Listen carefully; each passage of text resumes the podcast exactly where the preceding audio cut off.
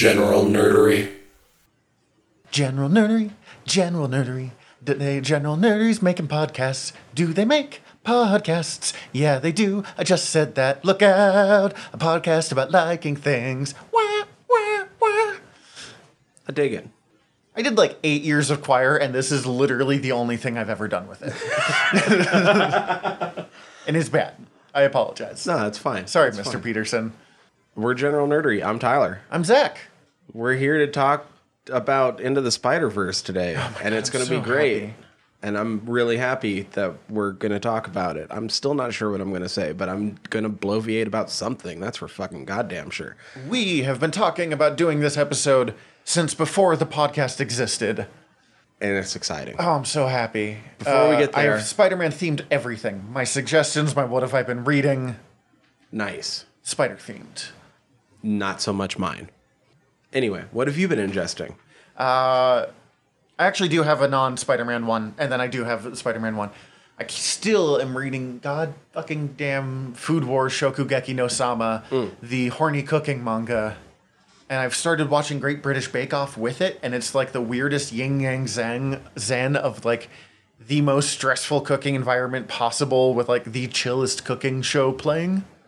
And, uh, but Spider-Man themed.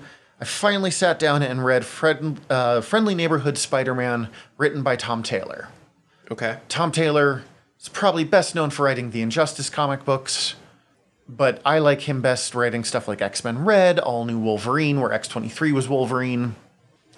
Spider Man, his like more feel good stuff, because he's got a really great eye for like cute and sweet and kind, on top of his really good eye for violent murder, as we have seen in Injustice. But Friendly Neighborhood Spider Man is very focused on Peter Parker, and when they say neighborhood, they mean the neighborhood. Like his it's uh, Legit, like, the homeless people Okay. that Peter Parker like gives money to all the time, like you know, gives them a dollar or whatever. Oh, okay. Or the the the guy the people that just moved to New York who on their way in they almost like die from a car crash and Spider-Man saves them. Like okay. Spider-Man's relationship with the everyday dude. And it's so fucking good. And it's got all these great little scenes. There's a comic, or not a comic. There's a page on Facebook called uh, Spider Scan Every Day a Page of Spider Man or something like that, and he just takes snippets of the comic books of great Spider Man moments, and like all of my favorite have been from this series. Nice. Uh, and so I finally got to sit down and read it. It gets really sad because Aunt May has cancer, and you get to watch Peter Parker learn how to fucking deal with that, with his whole thing going down. Plus, just other cool shit. Spider Man's my favorite hero, and this is one of the best books of his that I've ever read. Awesome. Um, God, that does sound really good. I didn't ingest much this week. That's fine. Um, I'm not judging you at all. It was mostly just like having episodes that I'd seen 10 times of Big Mouth running in the background while like I'm getting ready for work and stuff like that. Uh, so the the big main new thing that I ingested, I'm actually going to just save for the end because it's also going to be my recommendation. Perfect. Uh, so uh, nice and quick for me today. Yeah. It's mostly just been, uh, I just need something to play in the background. Cool. Big Mouth. Cool. In Yeah, that's great. That, same thing that I've been doing with Great British Bake Off. It's been great. So, uh, I see you have some Death of Superman up there on your news screen. Oh yeah, so so we got some news this week. Uh, we'll start with the big giant layoffs over at DC. It is being described Warner as in a general? bloodbath.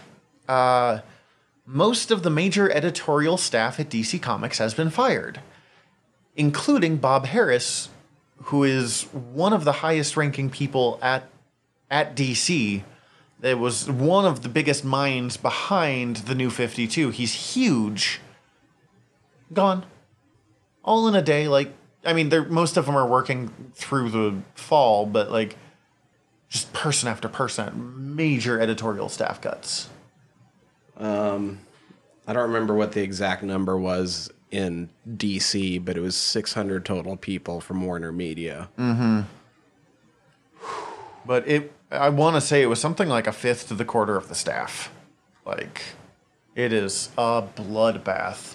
Uh, they've been look. They're they're apparently rumored to be looking over all the contracts of the like big name creators that DC has right now. You know, Dan Abnett is exclusive at DC. Brian Bendis is exclusive at DC, and that was huge when he went over there. And uh, AT and T, because it's the AT and T and Time Warner merged, which is a major reason why all this is happening. And AT and T is like, do we really need to pay them that much fucking money for this? Please don't fire them. Oh my god, like, it's already so scary what's going on at DC. Yeah, it seems like every day there's a little bit of extra news about it, whether this title is no longer going or that title or just this week, just today, they announced they're cutting 20 to 25% of their titles. It's a quarter of their fucking titles. Well, I know uh, a couple days ago, uh, Jim Lee was talking about it and was like, "Well, between twenty to twenty five percent of the titles, Aren't We were making losing money on. Yeah. I get it. I'm not saying it's a bad thing. As we say, uh, DC desperately, comics desperately needs a shakeup. And I don't know if the way AT&T is doing it is a good thing or a bad thing, but at least something is changing. I'm definitely not taking AT&T side. I never take the giant company side, but the comic industry had gotten so insular and stagnant that shit's changing. I don't know. along with all this, and this news has kind of uh, flown a little bit more under the radar in the wake of so many layoffs. They have said that all the DC Universe original content will be migrating over to HBO Max. That does not surprise me. The fact that they owned both of those and DC DC Universe was always a strange decision for a streaming network. Well, and It's so niche. I've been kind of holding off on some of that news. Like every week, there's been a little bit of something, but HBO Max has had its own weird problems with the way that it was implemented and laid out and mm-hmm. what things are shown where, especially because when it first rolled out, HBO Go was still going, which I think that's now been axed and all that content's been rolled over. And it was its own confusing thing that it was really hard to keep track of. But I mean, I I will say because I am a subscriber of DC Universe. Mm-hmm. A couple of weeks ago, I logged onto the app, and it's like, so we're now offering you this new package deal where you can pick up HBO Max at a shorter, at a lower price, for as long as your as your DC Universe is going. It's they're going to end up closing DC Universe and putting all their shit on HBO Max. It makes sense. Running two sh- streaming services has always been a little weird to me. Um, I'm just I'm really curious what's going to happen to the thing I've mostly ended up using DC Universe for, other comics. than watching Doom Patrol, is the comics. That will probably be lost, which sucks. There's um, there's a really good library on there right now. There's a lot of titles. I I mean it would be great if they transferred them over. That would actually be really good for just comic books as a whole. To be like, hey, HBO Max people, you can now read as much old weird DC as you want. Mm-hmm. Like that would that would get more people reading. But it'll probably be something more like the Marvel Unlimited app will get launched of like, here, read our whatever, we don't care. Right.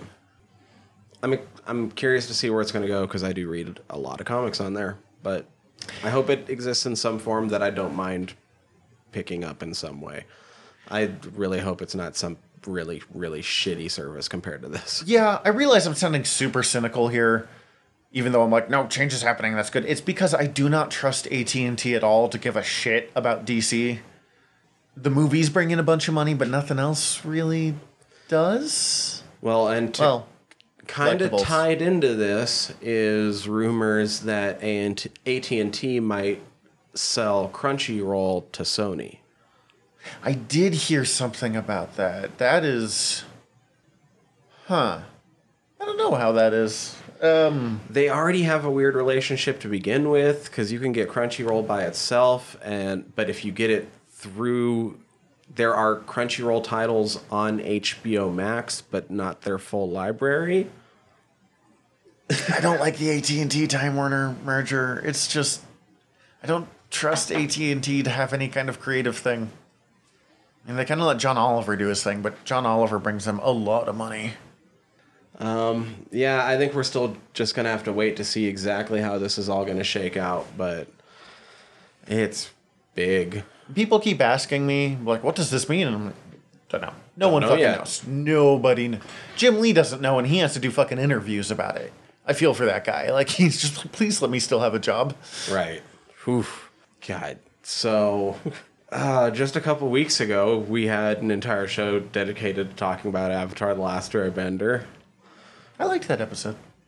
We were we were pretty uh, optimistic about what the the Netflix adaptation could do, considering the creators were on board, and now that's no longer the case. Yeah, they.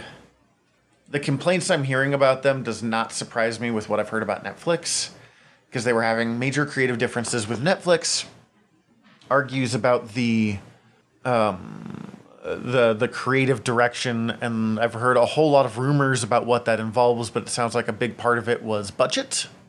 Oh, okay. I have heard a few other things of them wanting to like age up the actors or um, make it a little more actiony than like Avatar's got a whole lot of like morality play in it that they wanted to keep. And rumor is rumor. Do not know if this is true. Netflix was like, no, let's do this like as a big fucking action show, which wouldn't work as well with Avatar. Right. I mean, it will still be real fucking cool. Um, I was less excited for this. Like, I was looking forward to it. I was going to watch it. It was going to be worst case. I'll take just about any fancy I can get my hands on. But I was less excited about this than almost everyone I know who was just like, "Fuck yeah, Avatar!" I'm like, we have that. See, I was excited since they were on board. yes, that was the thing that was making me be like, sweet, like it's not a choice it's not the choice for new avatar content that I would have made, but like I'll give it a shot. We're not gonna get what I want. I just want another animated avatar series. Right. Want the rated M Avatar Kyoshi killing the fuck out of everybody series. Maybe No. that's just me. Uh, because they've been writing books from Kyoshi's point of view. Like Kyoshi's story through novels. And I plan to pick up the first two audiobooks of that, so that's what I want the Kyoshi story in. No, I want it could be farther on, it could be way further back. I just want a different avatar, maybe one that we don't have that we haven't seen as much of, maybe one that we've seen like in the background but don't really have much right. Was on screen them? for like five seconds. Yeah, enough that we're like, oh that avatar. Yeah, I remember that that one. one. Oh. That, uh, I think it was that one. I don't remember. Third from the back, whatever. Yeah. I mean, I'll when it premieres, I'll still I'll watch an out. episode or two, but I'm not as excited as I was. Yeah, that's been. I've got friends that are just fucking heartbroken over it. I'm like, whatever, guys. I I read comic books, so bad remakes don't bother me as much as they seem to a lot of people I know. Because I'm like, yeah, whatever. Like, So this is just a quick bit of casting news, but I thought it was really funny. Uh, Shawn Ashmore, who played Iceman in the X Men movies, yes, uh, it's been revealed that he's playing the Lamplighter in Boys season two, who's basically their pyrokinetic Green Lantern. I saw something.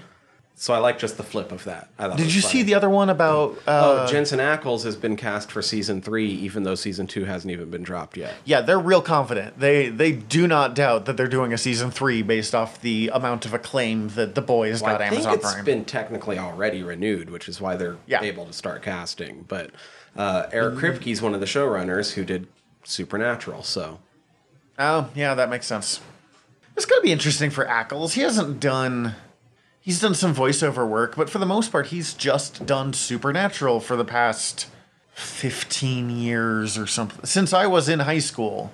yeah, he Um, was part of My Bloody Valentine 3D, and I don't know what outside of that as well. But that's about it. Before that he did some Smallville, but you know, that was Smallville. It's been done since fucking 2010.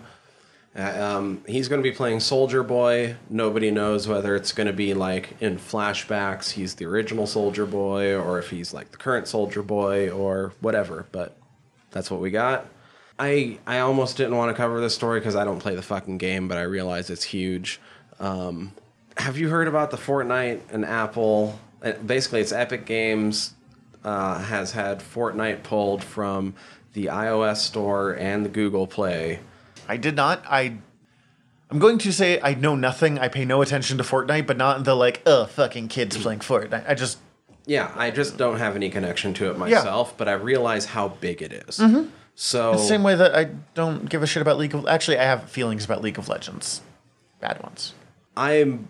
This is really hard to to cover all the specifics of it because it involves a lot of the way that it it interacts between the different platforms and stuff. But basically, Epic Games, who also not really an underdog, like they're also a multi-billion dollar company, and have their own like publishing platform. I believe that They were created as kind of a like alternative to Steam, right? Yeah. Okay. Yeah. I'm I'm up to date now. Um and Epic Games has the Unreal Engine. Oh. Okay. Oh shit.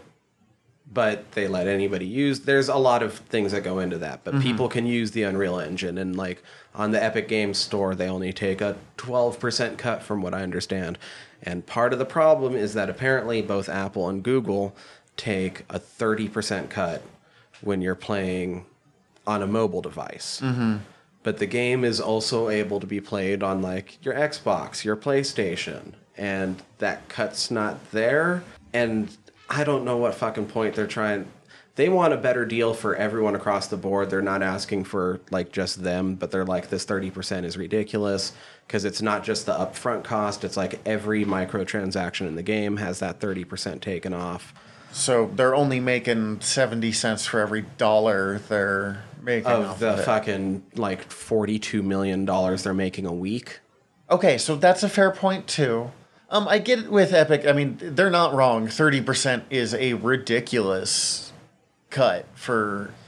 Uh, apparently, Apple's point is that 30% isn't that ridiculous, but they're sort of twisting it because I guess that's not ridiculous for upfront, but that's like the first time you buy a game. It's Yeah. not ridiculous for them to take 30%, apparently. But this is also going on with all the microtransactions. And with something like Fortnite, the game is actually free and they make money through microtransactions. I don't know. I've not heard great things about Epic Games, to be honest with you, and I don't crazy trust Apple. And uh, I know that's the weird thing, and then it's also apparently everyone kind of agrees that Epic legally did. Fu- so the the reason they got it pulled is they put basically a tunnel into the game where you could just go and click a different part of the a different option, mm-hmm. and you were buying directly from them rather than routing it through the either the they just had a little store. fucking workaround, so they weren't. Oh man, they were smuggling taxes or smuggling percentages. And not only that, but they're like, and we'll give you 20% off because we're passing the savings off to you. Oh shit. Oh, no And- wonder Apple was pissed. When Apple's like, yeah, fuck that noise. And because of the, you know, all the agreements that they make and shit and all the sign, you know, mm-hmm. they're like, you guys know you can't do this. And Epic was like, yes, we do know that. And as soon as they did it and had their fucking thing pulled from the store, which they knew was going to happen, they were ready with an animated, pre produced parody of the Apple 1984 commercial starring Fortnite characters. Because they're immediately trying This to is the weaponize the, fan base against Apple. This is the weirdest story that I did not expect to have come up today. Um, Also, there's a lot of people pissed at Epic right now just for like not realizing how bad it looks to try to weaponize fan bases in the wake of Gamergate. weaponizing fan bases is really dangerous. And you're right, gamer. I didn't even put the GamerGate connection. I just thought that it felt sleazy. But ooh boy, um, But then apparently also, even though because of all the agreements that are signed, if this if this case was just as simple as this, like Apple'd fucking win, and you know it's either get your shit together and and acquiesce to the agreement, or you're not going back on the store. But it, I don't know how this works, but because of the way the interactions between the microtransactions flow across the different mm-hmm. console, like because you can play it on Xbox and have access to all the content that you unlocked on microtransactions through your mobile. Oh, so it's hardcore cross-platform.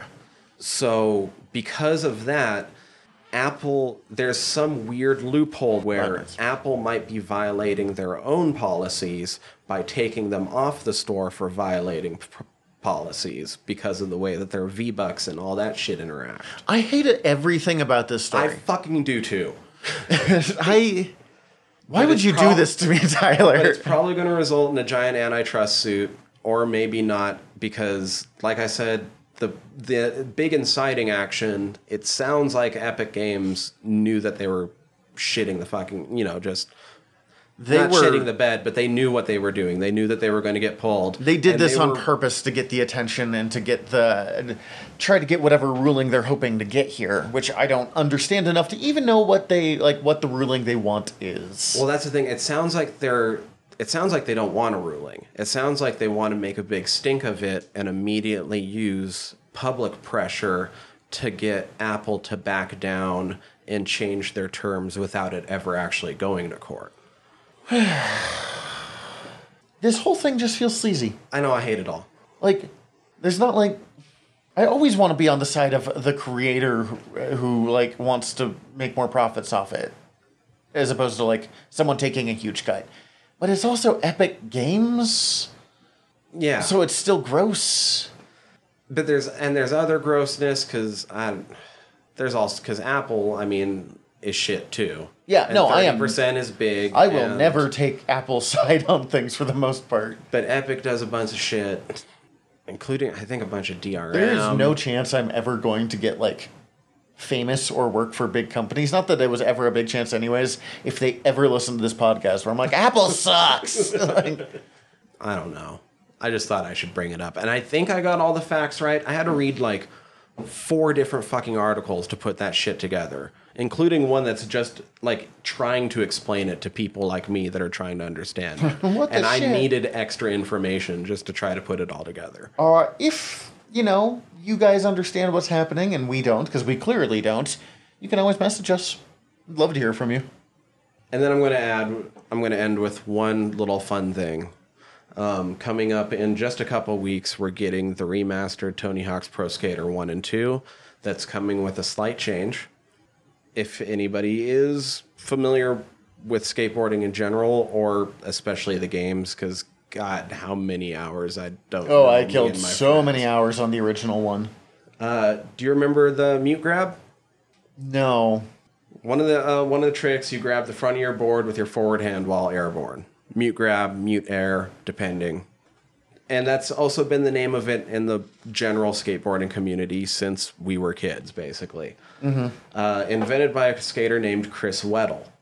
Recently, people were wondering kind of why what he thinks of it being called uh, mute grab, because or a mute air, because it was kind of a weird intended as a weird I don't know Ins- insult because he's deaf but not mute. And he said he always kind of would have preferred that it be called either a deaf air or a weddle or weddle He's like, look, guys, you can name it after me and me being deaf. That's fine, but be accurate about it. No, So I get that. There is something kind of privileged about that name, and I'm not quite sure how to f- put it. so for the remaster they're changing it to a weddle and he's going to get the credit that he should have had for inventing the trick in the first place all those years ago That's great. Um, I I really wish this game was coming out for the Switch. It's coming out for like everything but. I'm like, come on, that's really fucking that's really Tony funny. Hawk, guys. i will be playing it I played a shit ton of that, and then I briefly, and I didn't own the game myself, so I couldn't, never finished it. But the first Tony Hawk's Pro Skater, where you're actually like traveling around, not Pro Skate, uh, Tony Hawk's Underground or whatever the hell it is, where you're actually like going around an open world and like Doing building a all that shit. reputation, mm-hmm. and it's almost a little like Grand Theft Auto skateboards. I loved that game.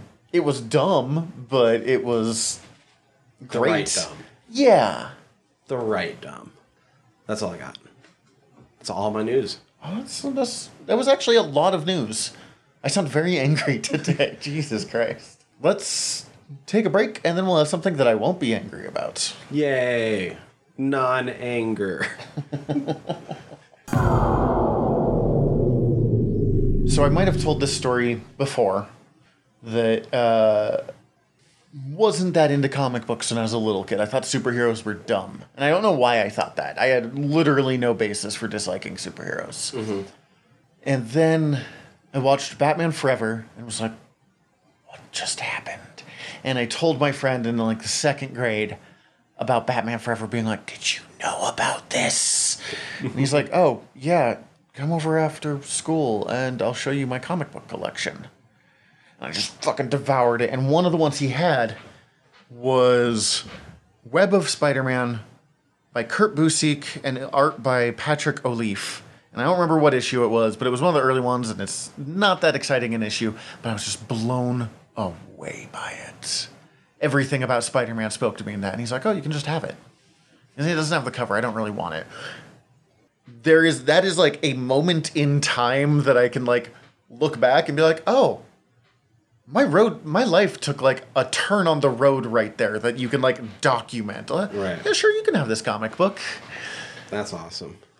Because I don't have that Spider Man. I, lo- I like me some Spider Man. oh no most people and people are like why do you like spider-man so much and like that specific moment is why i like spider-man so much really like as much as i love that is why as much as there's a bunch of other characters i love spider-man is like my hero he's similar to like who's your first doctor for me mm-hmm. It's my, I mean, ah, I, fucking, I dig me some Spider Man. I've never went out of my way to read a lot of Spider Man. My Spider-Man collection is possibly the size of your comic book collection out there. It's dumb. It's But dumb. I I did make a very big point to try to catch every one of the uh, '90s animated series episodes.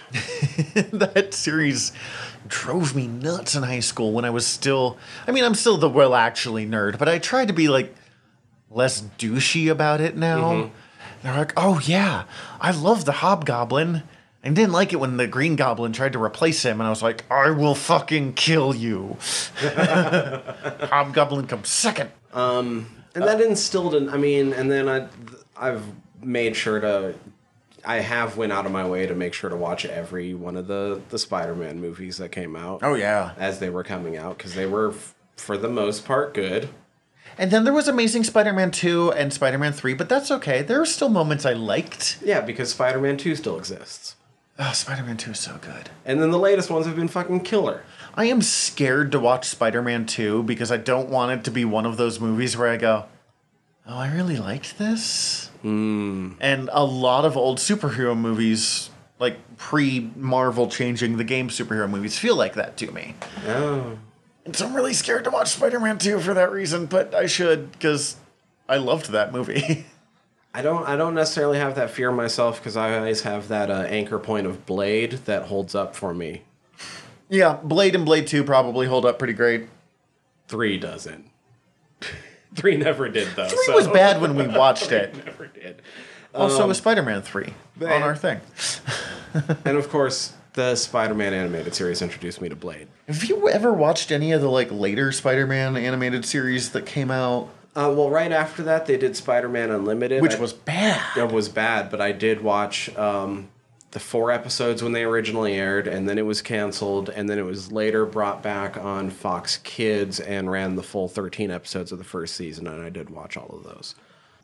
I saw it on Disney Plus the other day, and I was really tempted. Like I was looking at it, like, do I want to try? Because I love Batman Beyond, and it was their failed attempt to Spider uh, Batman Beyond Spider-Man. Um, Oh yeah, I remember even when I was young not liking it, but I didn't have the other one anymore. So Yeah, so you watched it because you wanted Spider-Man. I get it, but I was like, maybe like I'll give it another try. And then I just looked at like the stills, and I was like, I think I'm good. I don't even dislike the Spider-Man Unlimited costume he made, but the storyline was garbage and it didn't work for Peter Parker.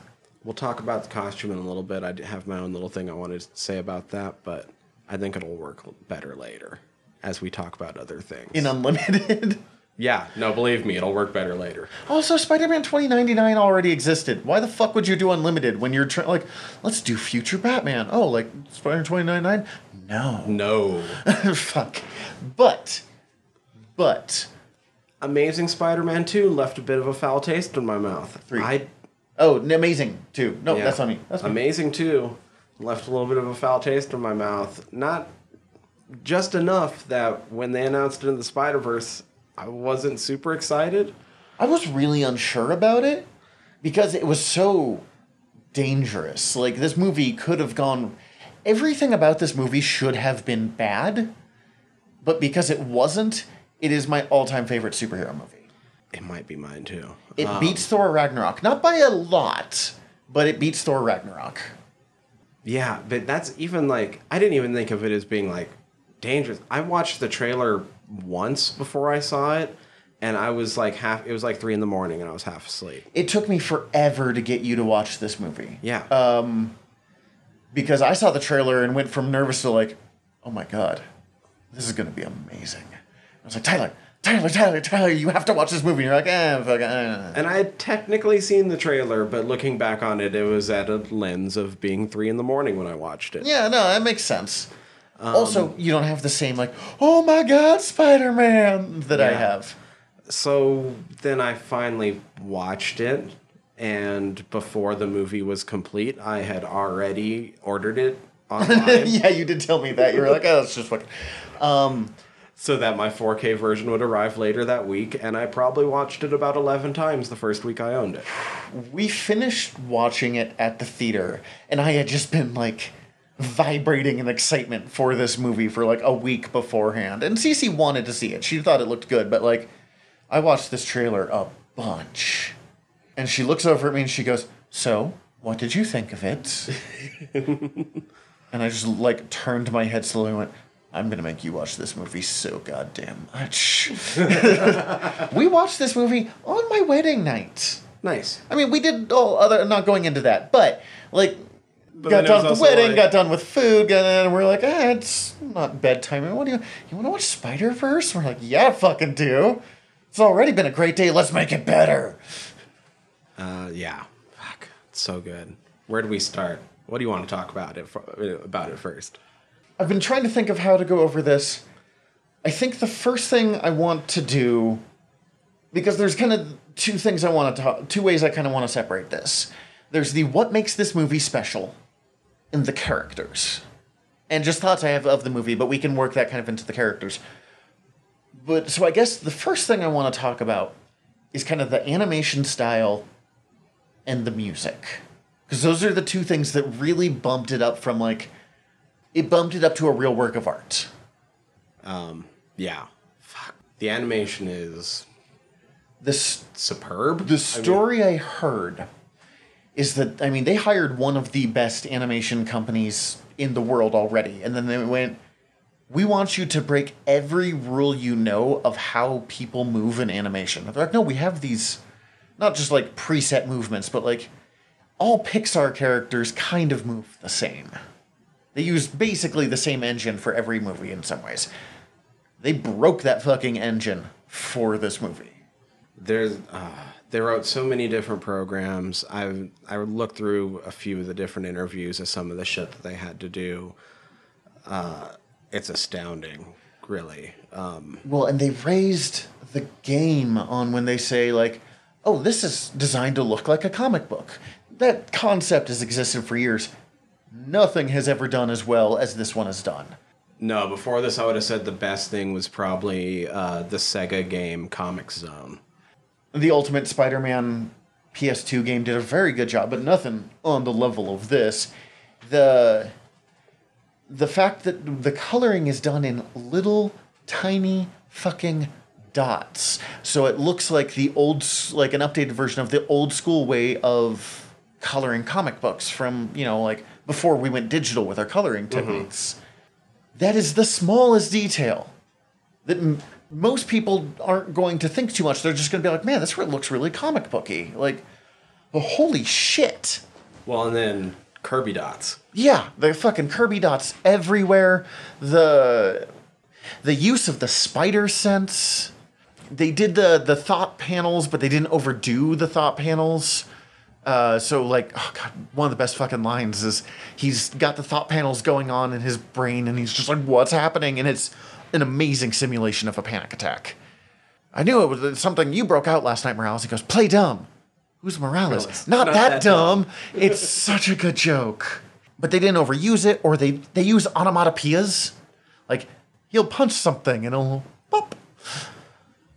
So I guess along with that is just the attention to detail. There's insane there's an insane amount of Easter eggs hidden throughout it, first off. But all of this animation is done to serve what's going on. Um, the comic the the more direct comic influences, uh, like the fucking thought thought fucking boxes and Yeah. that doesn't come in till he has his powers. The animation changes when he has his powers. Yeah. The animation changes. Uh, the colors shift once he gets his powers a little bit. I mean, not entirely, but And then they shift a little bit more when he aligns with Peter. Yep. Uh, the the use of color here is remarkable, and it worked in. It, uh, one of the he does graffiti a bunch in it, and it works in a pretty graffiti feel the entire show, but particularly when it's dealing with Miles, in a way that's just amazing. Um, Hip hop and comics have always worked well together, and this shows why. I used to think of comic books as punk rock, and they can be, but they also work super well with hip hop R and B. And hip hop knows that. As I've said before, a lot of the rappers are huge fucking nerds. Like, goddamn Wu Tang Clan. Method Man goes by Johnny Blaze as well. So good. Um, oh my god, that's so good.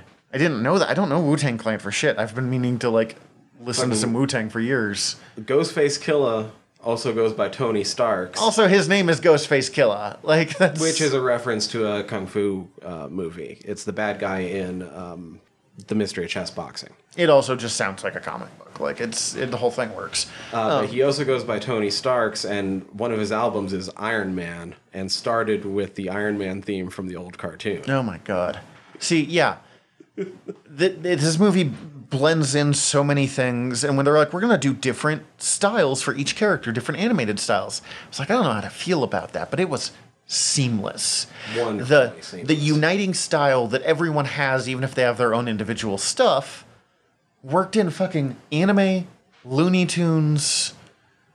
Gwen Stacy almost looks like painted a lot A little bit, yeah. Uh, while uh, as I said, Miles has a definite like graffiti touch to him, and Spider Man and Peter B. Parker, this one mm-hmm. has a just classic superhero feel the whole time. you should not be able to mix those. and the and Peter before he And Peter before he dies. There's so many Ben Reilly references. I'll get to that. And then Spider Man Noir in the black and white, and like every once in a while it looks out of style, but it just it still blends so seamlessly.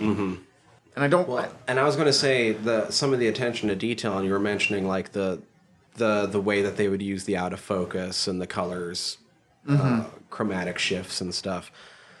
Even just today, when we I was watching a little when we were watching a little bit beforehand, when the whatever it is, the collider, the generator, yeah, the accelerator, the big bad machine thing. the big bad machine when that's going and pulsing like the thing that our your eye is really quickly drawn to is the fact like it's causing things to fuck up across mm-hmm. the city right those pulses cause things to go out of focus as they go across the screen Yeah.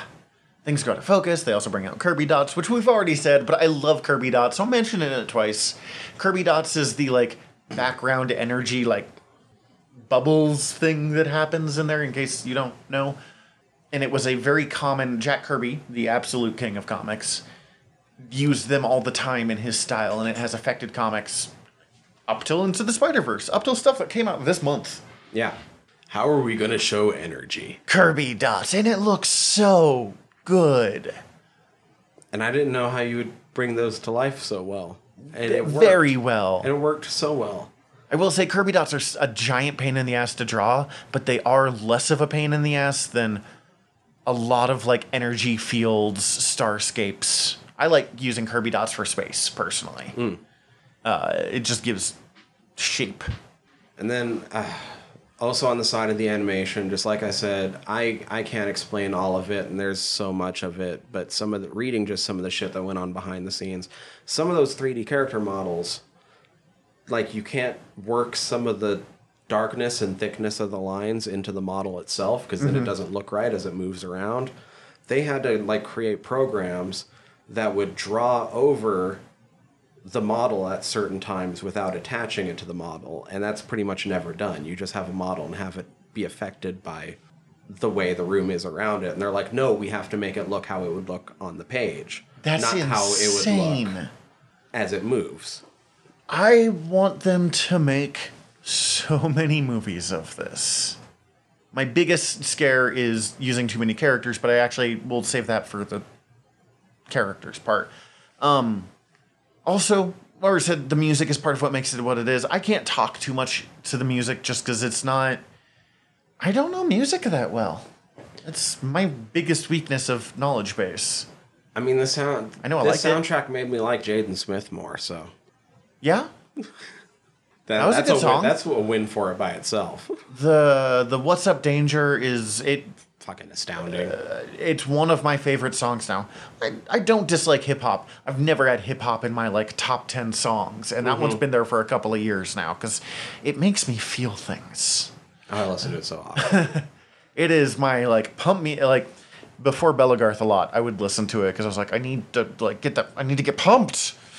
What up, danger? Yeah, I listened to it a lot when I would do cardio at the gym. When I would go to the gym pre-COVID. the moment where Miles has leapt, finally, like kind of accepting his Spider Man, and he's still holding on to the glass, but he's just jumping anyways and bringing the glass with him. And he does the like slow fall, and it almost stops, and What Up Danger is playing.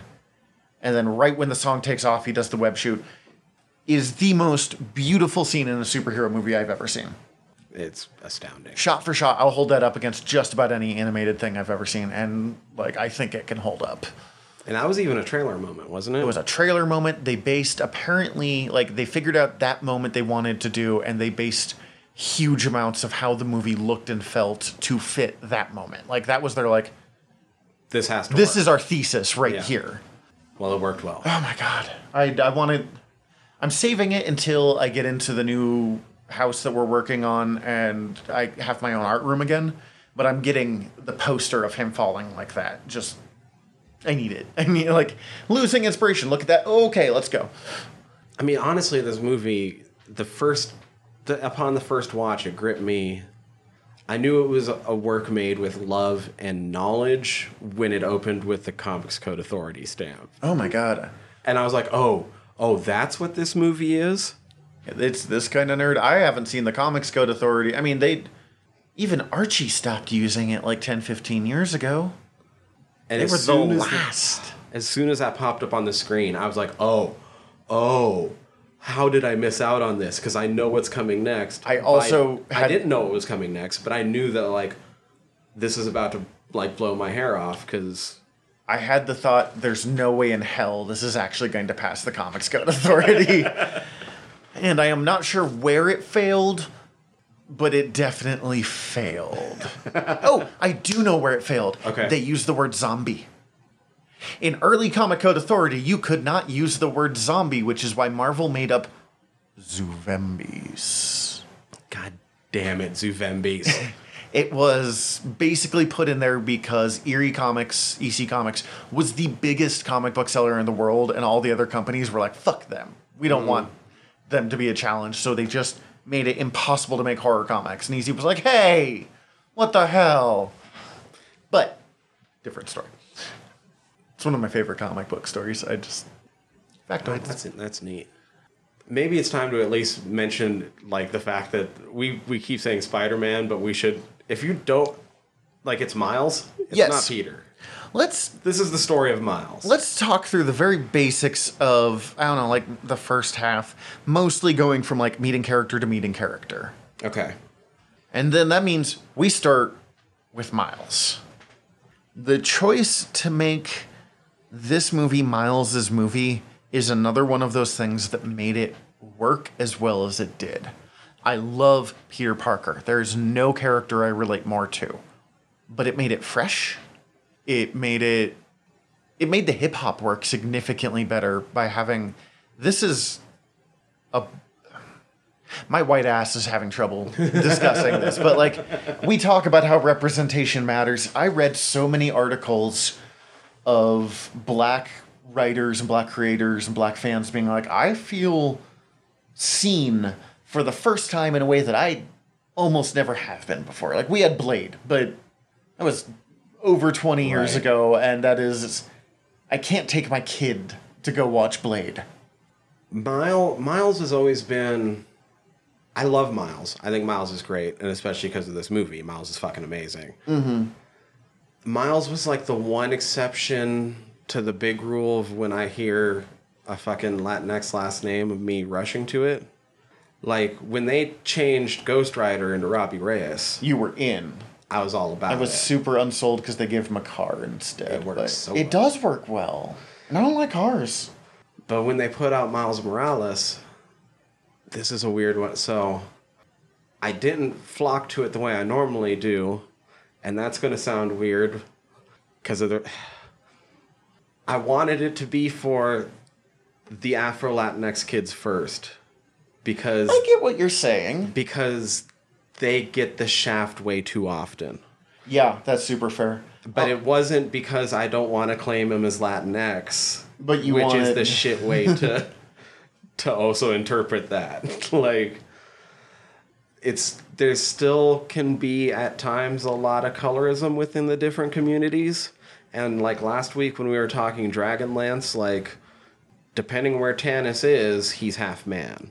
Yeah, and um, without going into real world politics, that's been coming up in the real world news, and people can be multicultural. Yes. Like it, it being black, or being Latinx, or being white, or being Asian, is not, or being Indian or whatever, is not an end. all- Like it, it, it's not an either or situation.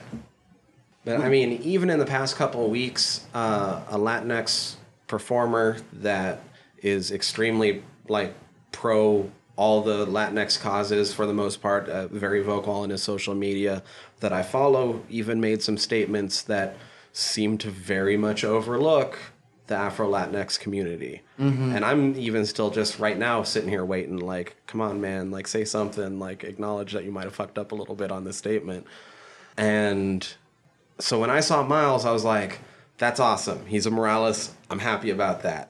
I want it to be for them first. I'm, I'm going to stick to grabbing at Miguel O'Hara. You could take Miguel O'Hara from my cold dead body. I'm like, he's half Mexican. I'm half Mexican. I'm going to grab at Miguel. Are you half Irish too, like he is? No, or- no, the other half's a huge mix. But, oh, Okay, I was just curious. I had a friend that hmm. was the the same, oh, as Miguel. Uh, and I was like, "You really need to read this," and he wasn't feeling it, which is weird because he loved Doom twenty ninety nine, but he's like Spider Man twenty ninety nine, saying it's dumb. I'm like, of the two, I'll tell you which one's not dumb. what I love is because I have to be careful about giving Miles too much credit for like black representation because he was super made by a white dude. Oh, yeah. because Brian Bendis and Sara Pichelli created him, and they're both great. And I love Bendis' story of what made him create Miguel O'Hara, not Miguel, uh, uh, Miles Morales. But it's still a white guy making. I mean, he also created Ironheart, and Ironheart got good when a black creator got to write about this black woman instead. And like Muhammad Asrar's, not Muhammad Asrar. Um, I'm blanking the guy who is currently writing Miles Morales, but he's great. Putting him in the hands of creators of color have made these characters come alive a lot more. Which, admittedly, I do not know if anyone in the making Spider Verse was black, so I, I might be talking out of my butt again. I get super nervous talking about stuff like this because I'm so white, guys. so the the Brian Michael Bendis creating him. I might have a little bit extra information from that story. Do you know that story? I know what made that him? I the, I know this entire story from from beginning to end actually, Eh, because it has a weirder beginning than I think a lot of people Oh, realize. so good. Go ahead and tell that story then. That's Well, the the beginning beginning of the story, God, was it 2010 or 2011? it's when they announced Amazing Spider-Man was being made, but before they had announced who was going to pl- that Andrew Garfield was going to play Spider-Man. Right. When they announced that, IO9 did a look back on the five previous actors that had played live action Spider Man, mm-hmm. all white guys. The very next week, a writer who was writing for them at the time that I had no idea, I was following the site, read this article when it came out, and later, like five years later, he became one of my favorite podcasters, and I didn't realize it till I went and looked who wrote this article. It's a slightly different version of the story than I've heard, but Marc Bernardin wrote an article that uh, asked why does he ha- why does Peter Parker have to be white? There's only so many defining traits about who Peter Parker has to be. Why is everyone assuming? it white is one of them.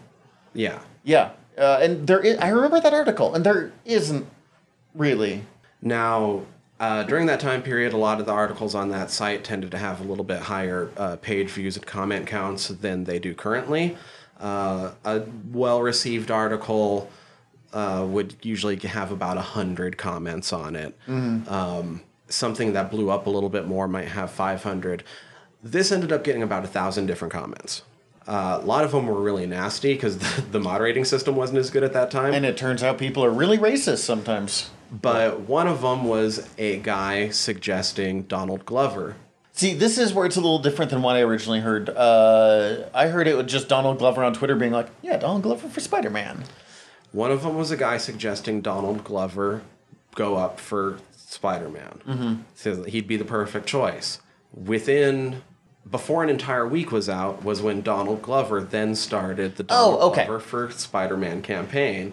Uh, so He tells this story on his Netflix stand-up special, and you absolutely it's on YouTube. Find it, watch it. It's so funny. It just blew the fuck up. that he started that like two days after that article came out, something like that. um, and then it didn't happen, but Dan Harmon then was inspired by that. Like he'd be a great Spider-Man. Was it uh, episode two of the second season of Community, I don't remember what episode, but he's wearing like Spider-Man pajamas. which is then shown in Into the Spider Verse? That's so good. And then to bring this back to the comic side is Brian Michael Bendis sees that. it sees something along those lines of that, and he goes, "That's the Spider-Man that I would love to see. I would love to have that story." And he goes, "Wait a second, I'm writing the best-selling Spider-Man comic right now. I could make that story." Uh, and he kills off Peter Parker in Ultimate Spider-Man, which at the time was Marvel's best-selling Spider-Man book. Brought Spider-Man back to their number one character when he wasn't anymore. In the 90s, the Spider-Man books were selling for dirt. And Bendis launches Ultimate Spider-Man, and it's a gangbuster. It's a good series. I've read most of it, which is over 100 issues. So that's uh, I've read a ton of it. And it is a good one if you want to be introduced to Spider-Man without being devoted to like the canon. Kill Spider-Man, brings in Miles Morales. Miles Morales takes off not a little bit because Sara Pichelli's costume is absolutely gorgeous. Oh, so good. And then Spider Verse made it better. They like just tweaked a few things, and it is the better version. This is my favorite version of Miles Morales. Spider Verse, I think, did it better than any comic book has. Which you guys have heard me rant about how much I prefer comic books to movies, so that's saying a lot. I haven't read the run. I've read a lot of overviews. I feel like this movie streamlines it a lot better. That is a ongoing problem with Brian Michael Bendis, who controlled Spider-Man for or uh, Miles until he left Marvel, mm-hmm. and he cared about Spider-Man a lot. So I am not like, oh, Bendis wouldn't, but like, it did mean he suffered from some of the Bendis weaknesses. He's a great champion, uh, but where we meet Miles Morales here to circle it back to the fucking movie that we're supposed to be talking about, uh, we meet Miles he's going to a fancy, expensive prep school, and he is just the classic awkward teenager. And it's so nice to see awkward teenager in Spider Man without it having be Peter Parker again, because the way that they respond to things is completely different while still being super similar characters. Yeah, Miles is a lot more likely to at least act like he's trying to be cocky when he's Miles. Mm-hmm. Like Peter gets that as Spider Man. Miles, like, they're both soups awkward, but Peter's just like, oh my god, I'm awkward. Miles still tries to be cool. Yeah. and he's terrible, but he's so like he's gonna be real smooth when he's like 25. Hey, like he's the exact kind of nerd kid that you're like you're gonna be so fucking awesome when you grow up, but right now you're just painful to be around. It's just puberty. It's puberty. I don't think you know what puberty is. Oh my god. Oh my god, I'm so happy. It's nice to have Miles's parents. It is so rare to see married, loving people of color and a black Latinx family. Like I almost said married black people, they're happy, but it's not. It's more than that still because Yeah. it's black Latinx family. In the comics, his mother is killed Right. and they later found a way to undo that because they were like that was a bad it wasn't intended to be a bad decision but that was a bad decision mm-hmm. like that is you know a black kid with a murdered parent is such an overdone trope Right. in this So we've said Miles a lot of times. We should point out Shameik Moore plays him in the movie. thank you so much we also meet miles's dad who's a awkward like awkward cop Jefferson Davis, played by Brian Tyree Henry. who played his mom real fast before we talk about Uh, Luna Lauren Velez as She- Rio Morales. she is super charming. She doesn't get as much screen time as Oh. the dad does. I am hoping in the next one we get more time with her because she's great. But I there's already so much happening in this movie that I'm not surprised that one parent got more time over the other. And with Uncle Aaron being related to the to his dad, it makes sense that his dad got a little more billing in this. Yeah. So Uncle Aaron. We meet Uncle Aaron. Fucking kills it. Mahershala Ali kills it in every fucking thing he's in. I can't wait for him to be our new Blade. He's supposed to even be good in that like weird white guilt movie that he did with Viggo Mortensen. Yeah, he's supposed to be great. The movie's just supposed to be weird. like, um, he was great in fucking Battle Angel. Yeah, he's just awesome. I didn't know about him until was it Luke Cage that he's in? Yeah. Oh yeah, And he's just Luke Cage loses his quality. Him. Mm-hmm. is like, look, now there's this other villain. We're like, go back to Mahershala. because he was astounding. And it continues to be. He's so good as Aaron Davis. And this does bring in Aaron Davis is not just a shit uncle, and he is a shit uncle in a lot of ways. In a way that I'm going to specifically bring here. In other ways, he's a really great uncle, but he's a shit employee because he's like, oh, my boss, the kingpin of crime, the most dangerous man in the town, if not America, if not the world like 500 feet that way has a super collider. I'm gonna take my nephew to real close by so we can fucking graffiti and just hope he doesn't like wander that way to pee or something. Like, That's true. It's stupid close. I didn't think about that really until I was watching it last night. I'm like, that is Just around the corner. beyond just being like terrible, like being responsible for a child here. That is wildly unprofessional, Prowler. but it is a really great scene of those two hanging out. You really do understand why Uncle Aaron is so important to Miles. And despite the fact that there's some shady stuff going on with Uncle Aaron, you still get why he's important for Miles to have Yes. not just Miles looks up to him, but like he is. There's definite ways that he is good for Miles. Also, on the other side of things, how fucking badass is he as Prowler? I have never been crazy fond of Uncle Aaron being the Prowler just because I really like Hobie Brown as hmm. the Prowler. And the moment that he came in, I was like, oh, I'm going to lose Hobie. But he's so fucking cool as the Prowler. and they bring in one of my other favorite uh, Spider Man villains. They bring in Tombstone. When I first saw Tombstone pop up on screen, I almost shit myself. who Tombstone might be the strongest character in the most underrated corner of Spider Man's Rogues Gallery, which is the street level Dick Tracy villain. You're gonna. I don't know if Tombstone speaks. He says like two words, um, but I, I was just trying to make sure of the guy's name. Who plays him? um, His name is uh, Marvin Jones III. He is Tobias Whale in Black Lightning. Oh shit, yeah. Tombstone. Does, like, as I said, I wasn't sure he said a word.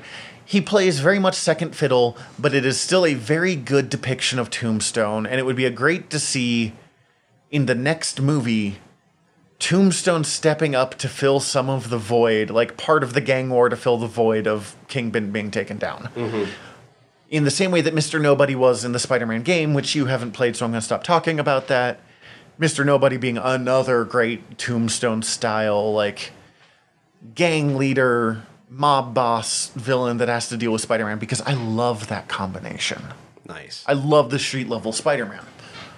Do we want to hit them in the order they come in? Because we might as well just keep talking about characters right We now. do, but I don't know if I want to talk about Doc Ock now or later. Let's hit Doc Ock later. Okay. So next up, he meets Gwanda. Do you do you have you noticed the first time you see her in the movie? Do we see? So, uh, well, like I said, there's stupid attention to detail in this movie. And I'm not great at Easter eggs. When he's first arriving at the school, there's a shot that starts out underneath the car, and you see the feet of the kids as they're walking across the crosswalk. One of them's the ballet slippers. Oh shit.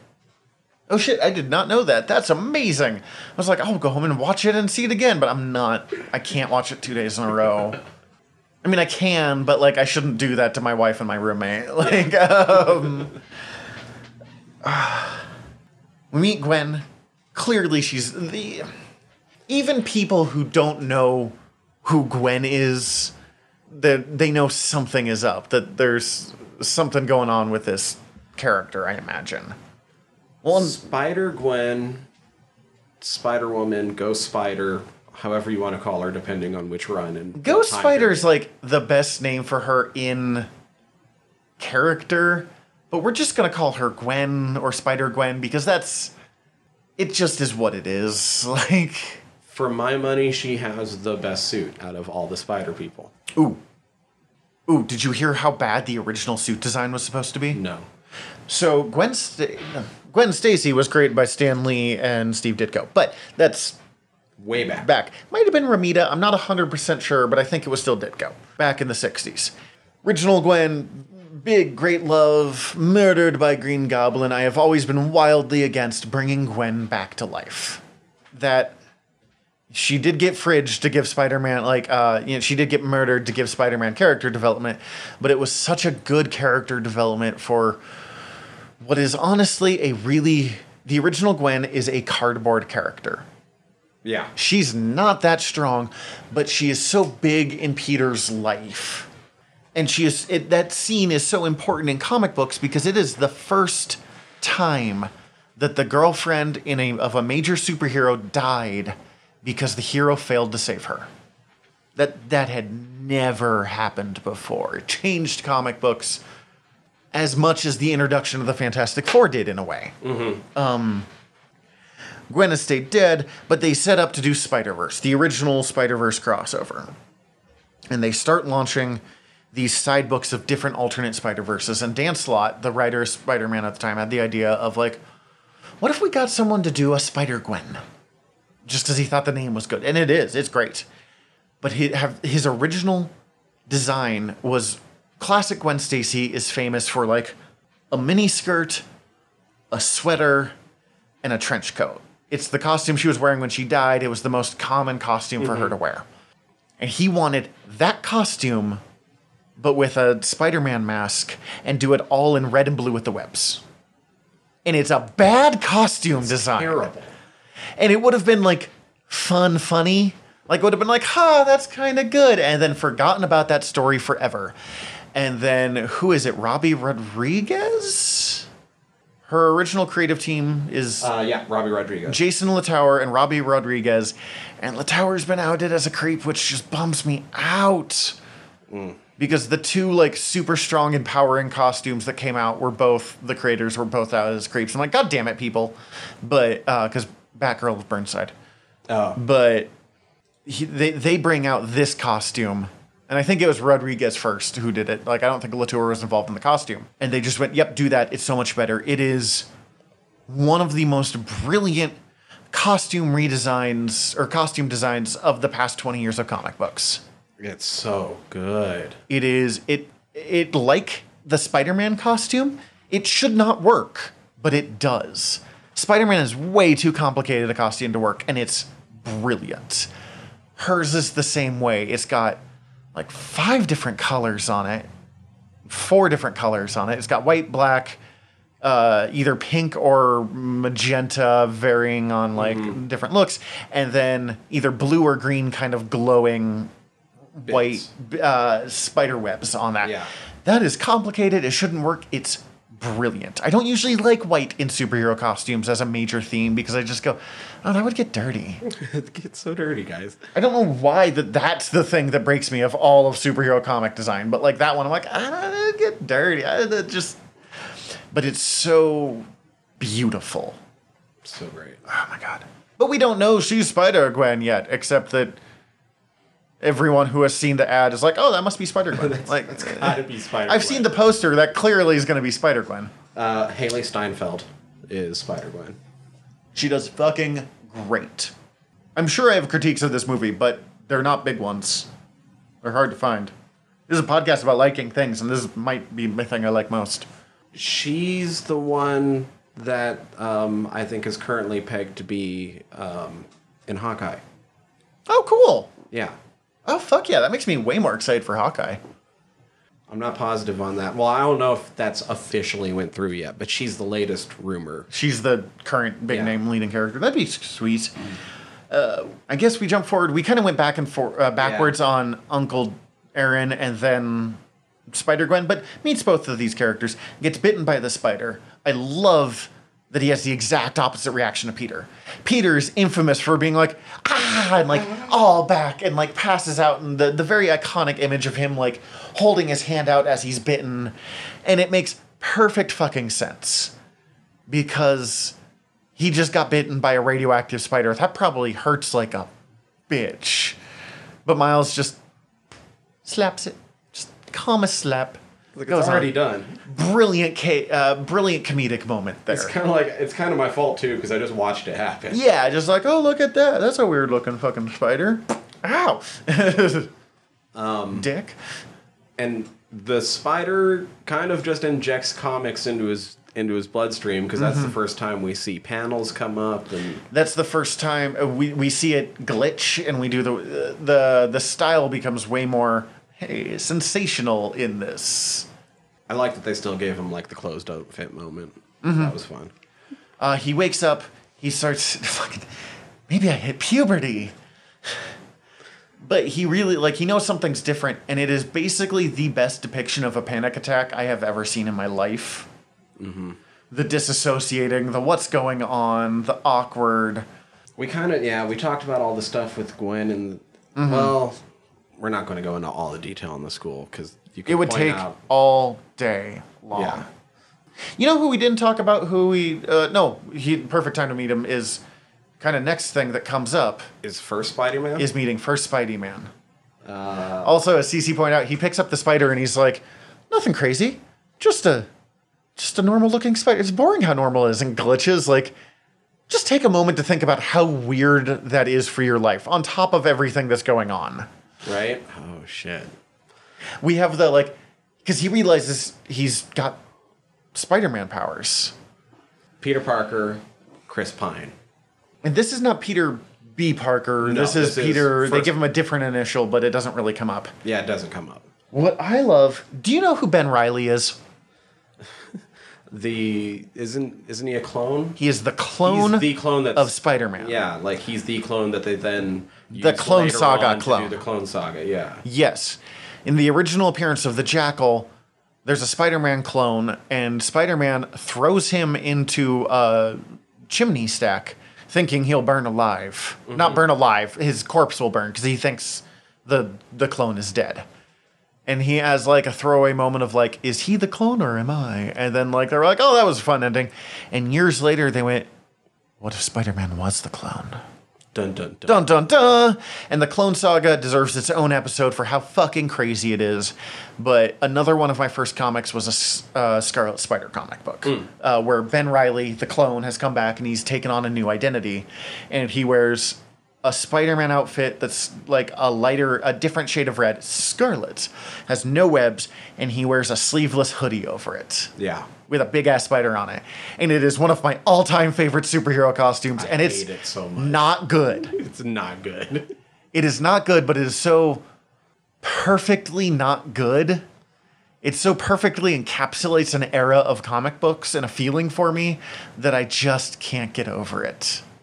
if we're going Scarlet Spider, I prefer the Kaine Parker. It's a much stronger costume. I like Ben better than I like Kaine as Scarlet, but it's a stronger costume. Mm-hmm.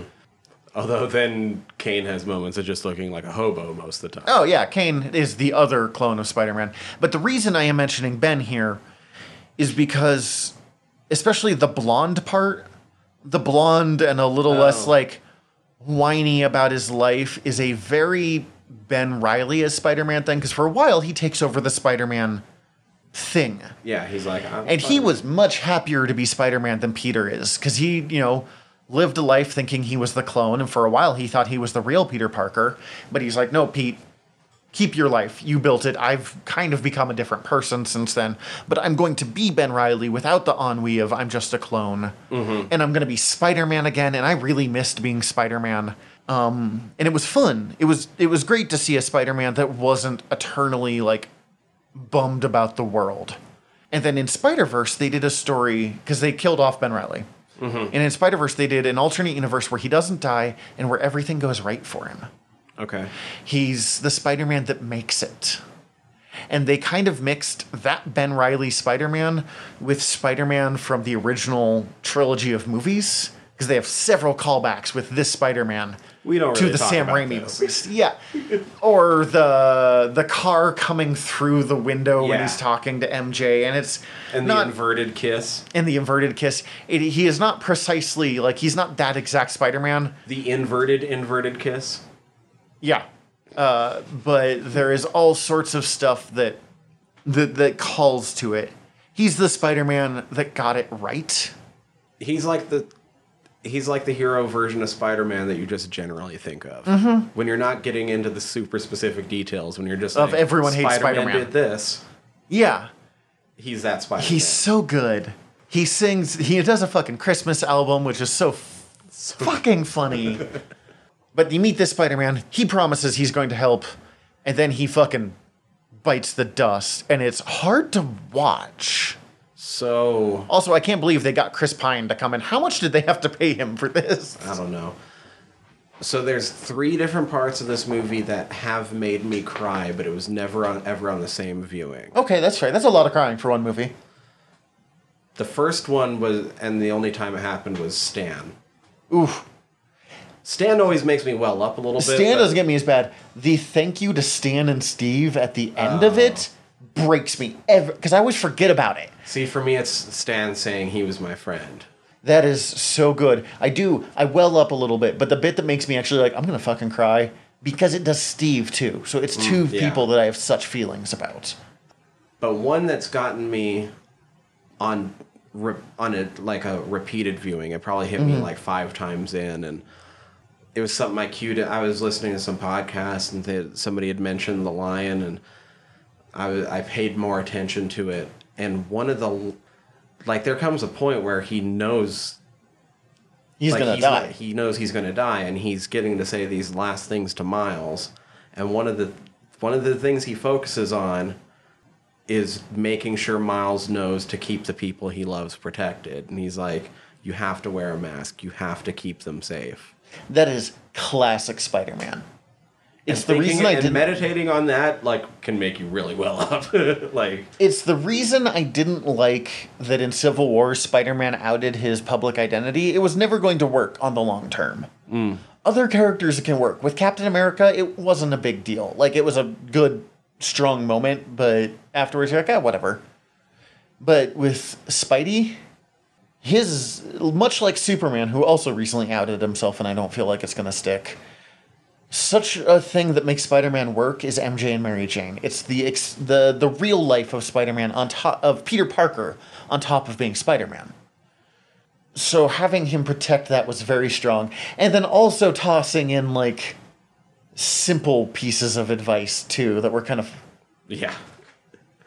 Although then I love the I love that they just make a joke of the advice though, then with Peter B. Park. oh yeah, which we'll get to that in just a second. But it's also all super practical. before we get there, Kingpin. I'm truly not sure. This is either my first or second. The other being. Vincent D'Onofrio. Yeah. And that was what was the last time they had used Kingpin was Vincent D'Onofrio in uh, Daredevil, which is brilliant. It's perfect. I have So good. he is what makes Daredevil. Daredevil season two. I'm like, this is kind of a mess. They introduced Kingpin, one of the best episodes of the series as a whole. And then the third season when you finally get the and you face get more Kingpin. Vincent D'Onofrio is amazing, and they did a very smart thing of going a very different route, where that Kingpin had been so personalized human, they went literally over the top with him. Uh, and he's just New York tough guy. New York tough guy, and he's so big. He's a box. Yeah. His design. That would be the most painful body to have. That is like, please kill me. But it is so, it is iconic, it's perfect. This Kingpin must have superpowers. Yeah. Usually Kingpin doesn't. He's just a big tough guy. But he's like throwing fucking cars at people. yeah, this kingpin is it super strength at least. And the like Super Ju- strength on top of that frame. just the size of him lets it so you can be a black screen with just his face and a little bit of the the tie. the tie. And it is such a beautiful scene and it but it doesn't look weird or out of place just because this really over the top character design allows for it. Mm-hmm. The clicking of the pen as the like kind of nervous tick as he's preventing his own panic attacks. Yeah. Panic and fear is a way every character in this suffers from it in a really big way, or at least all the main ones.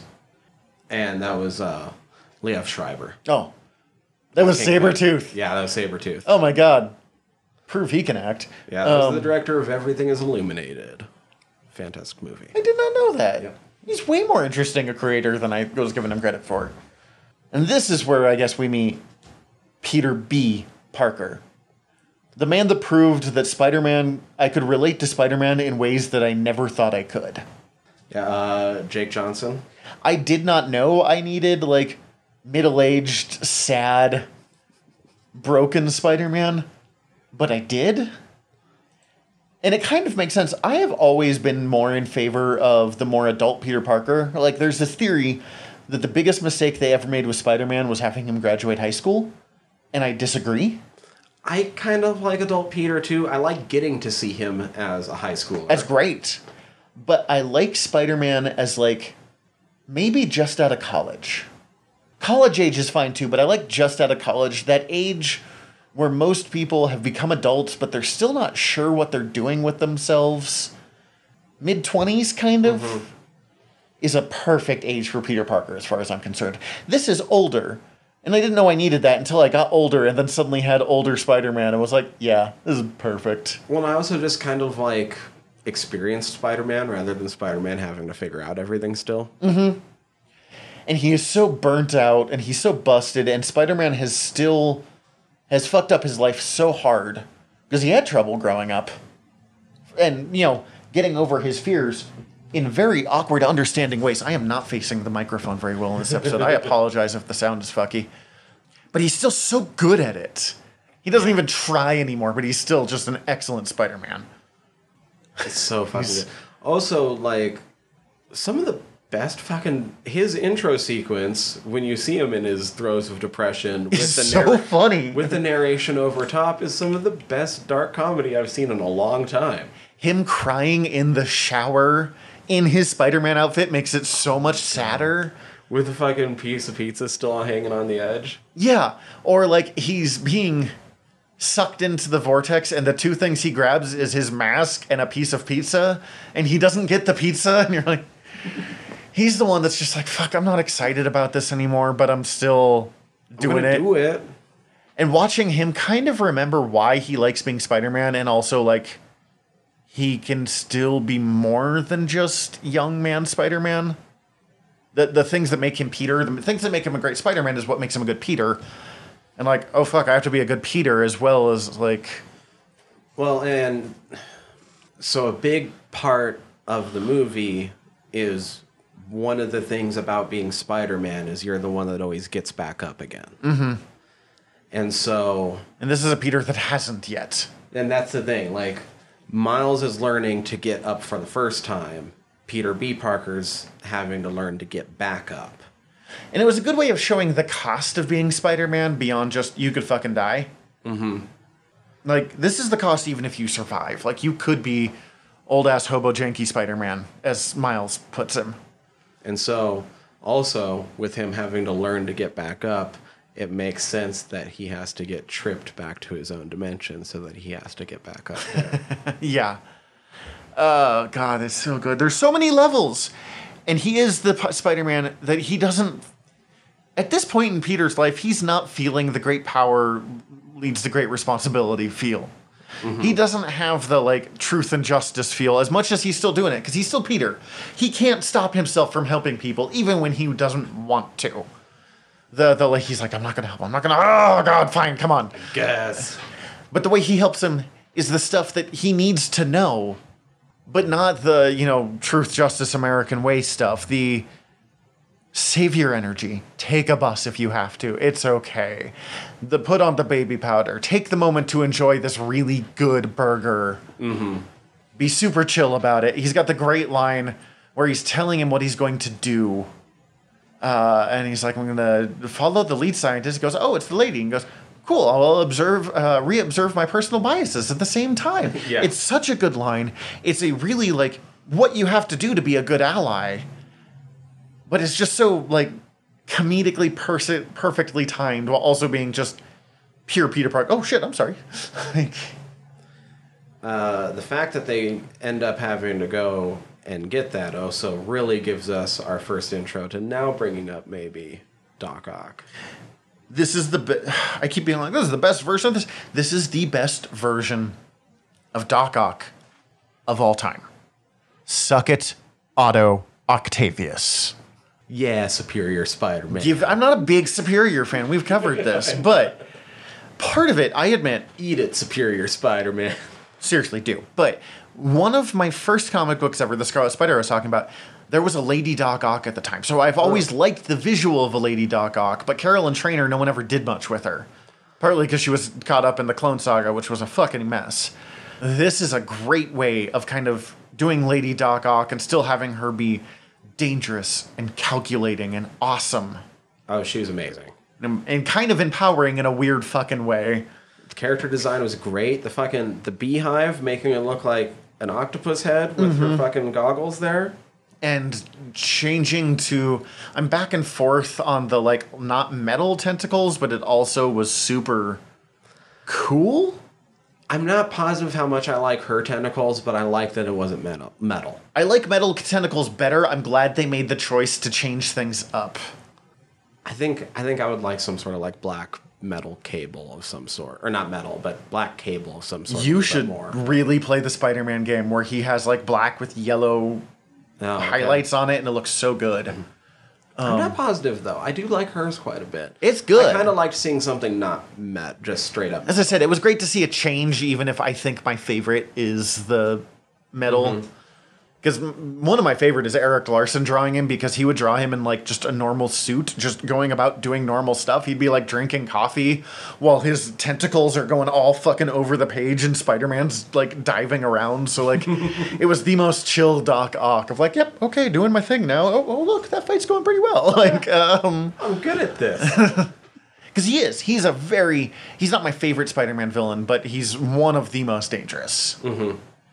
And she was also one of the most dangerous.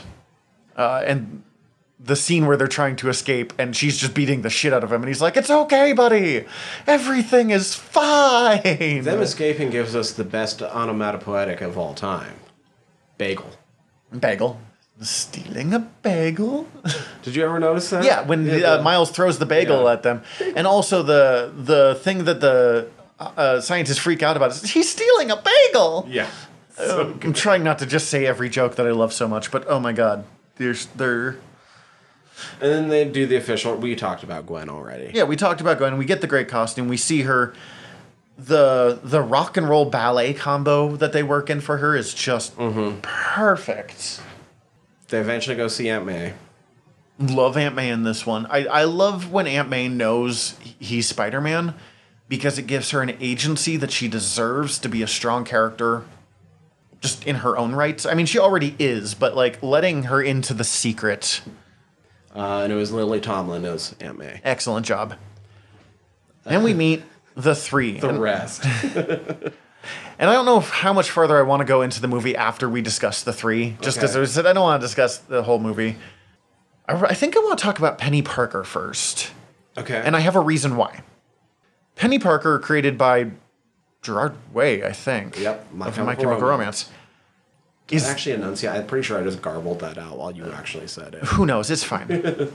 You're, you're just the base to that. Um, I had a moment we were watching this, and I was like, I really like Peni B. Parker. I like the anime Spider Girl. I like the change in it, but I feel like you could take this movie out, like take her out of it, and change nothing. And the room went silent. And I think I've said that on this podcast before. I I feel like she is the most underused character. Mm-hmm. And the room went silent, and I was went, oh no, did I just get super misogynist? And I think I did to an extent because I got a long talk from Yui and CC about how like that's true of fucking Spider Ham and Spider Man Noir as well, but like. And I felt like she was underused, and I was pointing out that part of this might be the fact that she talks less than the rest of them. Mm-hmm. And I know there are several people who she was their favorite part. She has a robot that's powered by a powered spider, Who she has a psychic link to. which she has a psychic link to that gives her the spider sense. It's fun. It's a great idea. And as I said, I want more of it. I am not saying Peni is bad. But we think that part of the problem was when I see Spider Ham and Spider Man Noir, there are those comic series that existed that I've read that made me go, oh shit, it's Spider Man Noir. Yeah.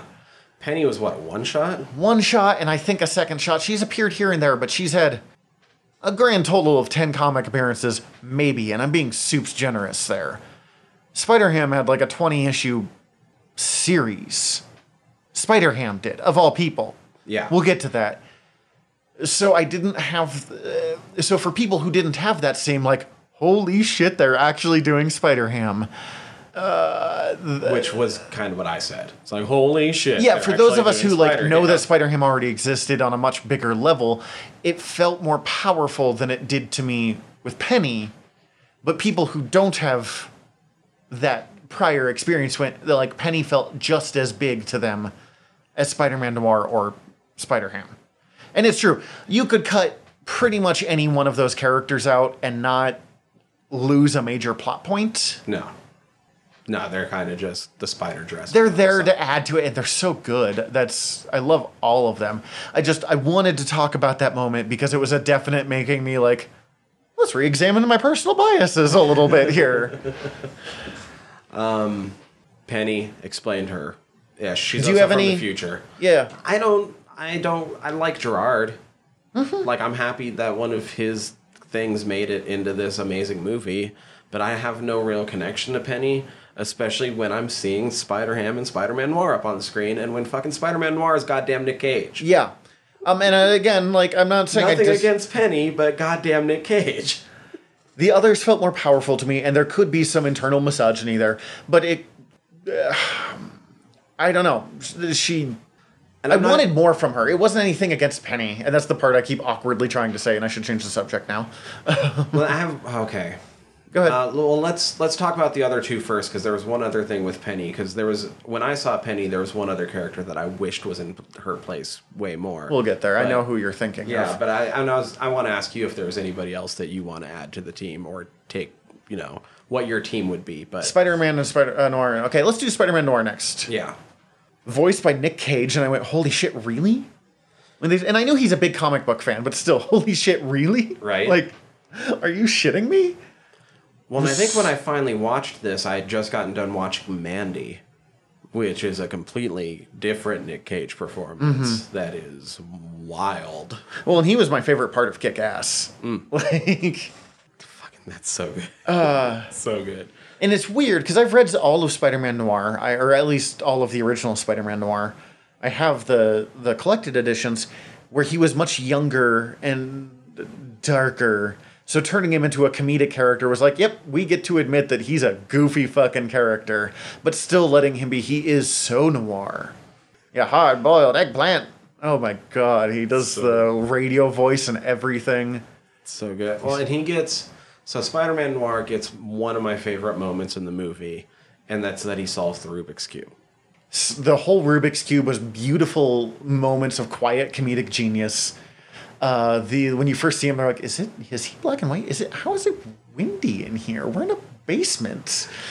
you got to play with the. These three were so good because it shows how much you can stretch the Spider-Man concept and still have it be absolutely perfect. Like he works in anything And they instantly recognizable. part of the strength of Spider-Man is you can put him in the funniest fucking story, or you can put him in goddamn Kraven's Last Hunt, which is one of the darkest comic books I've read in my life. Oh, it's so dark. It's so good. Not like ultra violent, but it's so dark. And he works in all of them. He work. You can put Spider-Man in a space story, or a science story, or a street level gang war story, or a magic story, and he works in all of them for completely different reasons. Mm-hmm. They made Spider-Man India, and I liked that series. It was way better than it had any right to be. Hey, I've I've seen some panels from him. He's cool. He's like, I, I was like, are you fucking kidding me? And I'm reading and being like, God damn it, this is really good. Um, do we have anything else really to say on Noir other than he's No, he's another one where you could have taken him out of the movie, and other than some really great jokes, doesn't change. it doesn't change a thing.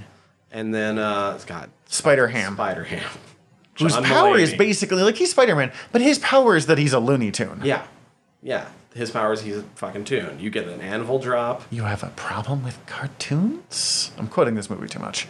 Uh, you get his fucking just hammer space, pull anything the fuck out of. that's a critique I have of this movie. Okay. they had Chekhov's gun, and then they never pulled it because he gives Miles his hammer. Oh, He goes, yeah. "I want you to have this. It'll fit in your pocket," and it's funny. But then I always felt like that he should have used Spider or Spider Ham's hammer somewhere, right. pulled it out, and like hit Kingpin, and then it gets knocked out. Fine, whatever. That would have been all. But like, one coming. and that's great. I just felt like they set up for us to for that to be used, and then they never pulled the trigger. Uh, yeah. Fucking Spider Hams. It works because John Mulaney. John Mulaney's one of my favorite stand-up comedians. Mostly thanks to what is that uh, Kid Gorgeous at Radio City Hall or It's a really good one. yeah, like his other ones are good, but that one is a really next good level. Um, I mean, shit. I just said that I've been watching Big Mouth all week. Yeah, you've been watching. Right before this, we watched the. If you can find it, look up the John Mulaney Spider Ham outtakes, where he just curses up a storm. It's like I've been Spider Ham for thirty fucking years. Oh, uh, I should also bring up it was Kimiko Glenn as Peni Parker Thank you. and Kathryn Hahn as Olivia Octavius. Ooh, thank you. I didn't know that was I didn't know that was Kathryn Hahn. Shit. Okay. There's a great voice act. There's a perfect voice acting cast. We get these three, as we said, any one of them can be taken out, and the movie would have been lesser for them, but we wouldn't. You wouldn't have had to actually change that much. But they're so good. Oh my god! In the background, you see all the Spider-Man outfits in the kind of like Batcave setup. The Insomniac game Spider Ham or not Spider Ham Spider Man Spider-Man, costume is in it. one. Uh, the uh, Kaine Parker red Mm-hmm. the Scarlet Spider outfit before it got changed color changed and its original like black and neon Tron looking shit is Mm-hmm. in there. The armored Spider Man outfit that Marcos Martin made with Dan Slott is in there. The uh, I think Spider Man Unlimited is in there, but I'm not certain. I'm not positive. I'd have to look at it. I think I'm wrong, and I think there's just something that has some like that kind reference to it. Yeah. Uh, there's the Spider-Man with the cape. There's I want to say a blue Spider-Man that might be kind of. Uh, it doesn't have the Fantastic Four logo on it, but if there's a blue Spider-Man outfit, it's Fantastic Four Spider-Man. Bagman. Oh, Amazing Bagman is so good. Uh, when Spider-Man got rid of the Venom symbiote, he was naked at Fantastic Four Tower. So he put on a Spider-Man, or not Spider-Man, a Fantastic Four uniform, that an old one. And then he's like, "What do I do for a mask, though?" And Johnny Storm, the Human Torch, who's his best buddy. I love the Johnny Spider-Man relationship because they hated each other as teenagers. And then they went, "Oh fuck, we really like each other. We're like best friends."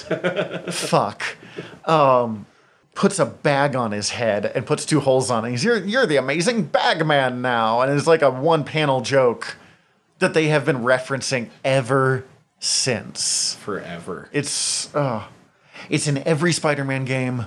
Multiple times it's popped up of someone being forced, him being forced to become the amazing Bagman again. Should we do we point out the last Spider-Man in the Yeah, we've mentioned it before. We have to talk about Miguel O'Hara, Spider-Man 2099. Yeah, Miguel. who is another one of my all-time favorite superhero designs. When it comes to like actual all-time favorites, he's in my top 10 and Scarlet Spider's just in my I hate it but I love it category. I uh even for me, I find the multiple skulls that there is design a little bit too edgy for Spider-Man. It's too over the top, but I've read a bunch of Miguel and he's such a different Spider-Man that I'm less bothered by it. He's a much angrier Spider-Man than Uh, I do like his redesign later. See, I don't like the redesign as much. I feel like adding the white color was just too much. I like that it's still like is the futurist like they have the the really harsh like white, black, and red, but then they still have the futuristic like blue glowing bits. The because I like the classic one, and you could simplify the skull spider design a lot. The fact that it makes me think of a Skulltula from uh, Legend of Zelda, Zelda. might be a sell for me, but I can see how it wouldn't be for other people. But he's got kind of a skull spider design. He's got almost the Batman kind of like arm blades, and the the mask is absolute fire. I love the way that they get the feeling of the Spider-Man eyes without doing the Spider-Man eyes. I have been meaning to make a leather helmet of it for years. Do it. I will. I just got the I need to make things project. You've seen just the podcasting list, you motherfucker. Like, uh, we need to set up a Patreon so I can have excuses to do that. Patreon upcoming people. Hint, hint. But you said you're a big Miguel fan, even I- if you think he's over the top. I dig Miguel. I like I like just how different he is compared to a lot of the others cuz he's gripping with talons. He's gripping with talons. He doesn't web shoot much, even though he has it. He can kind of, He's had one series where he's had, he's had spider sense. yeah, he can glide, and he can poison people. Yeah. Uh, he also has a hard time speaking without giving the fact The way that he has fucking fangs. What I like about Miguel is his Spider-Man is a very serious character. His Spider-Man doesn't joke a lot, but Miguel jokes a lot. So it's kind of you know Peter's more serious. Spider-Man's where he. I mean, Peter still makes jokes, but like Spider-Man is a joke machine. Yeah. Miguel is a much quieter Spider-Man, but Miguel talks a lot.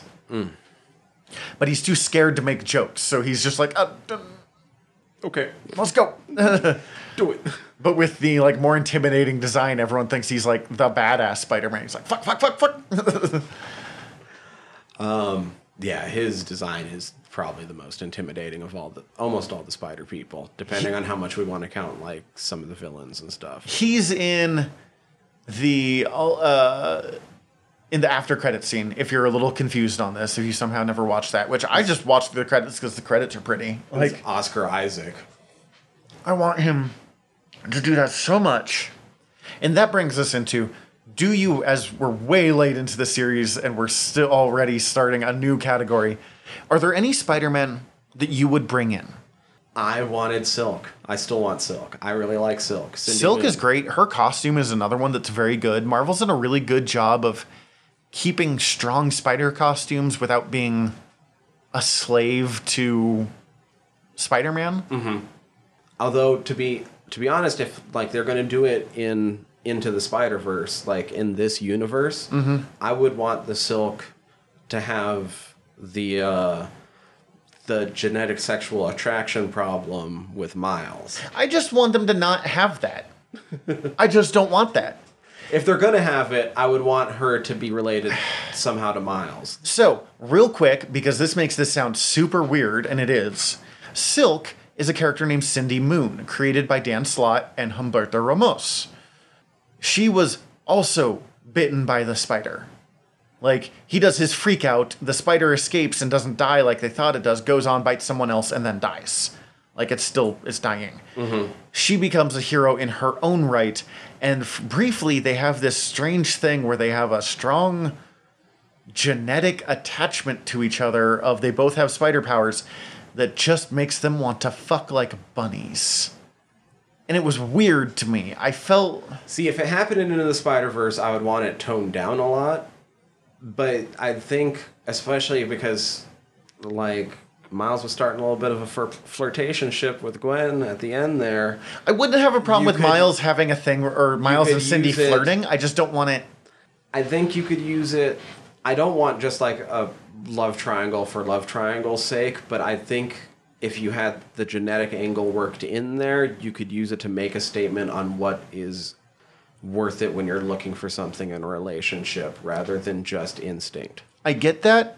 I just and that's actually a really strong argument. I'm sorry, that sounded super dis I get that, but um I think it takes too much agency away from Cindy Moon to just have her be genetically attracted to the main hero. Right. And That's the that, too. problem I Yeah. have with the whole thing. And I get that too. Yeah. But if you're going to do it, the way you're describing is strong.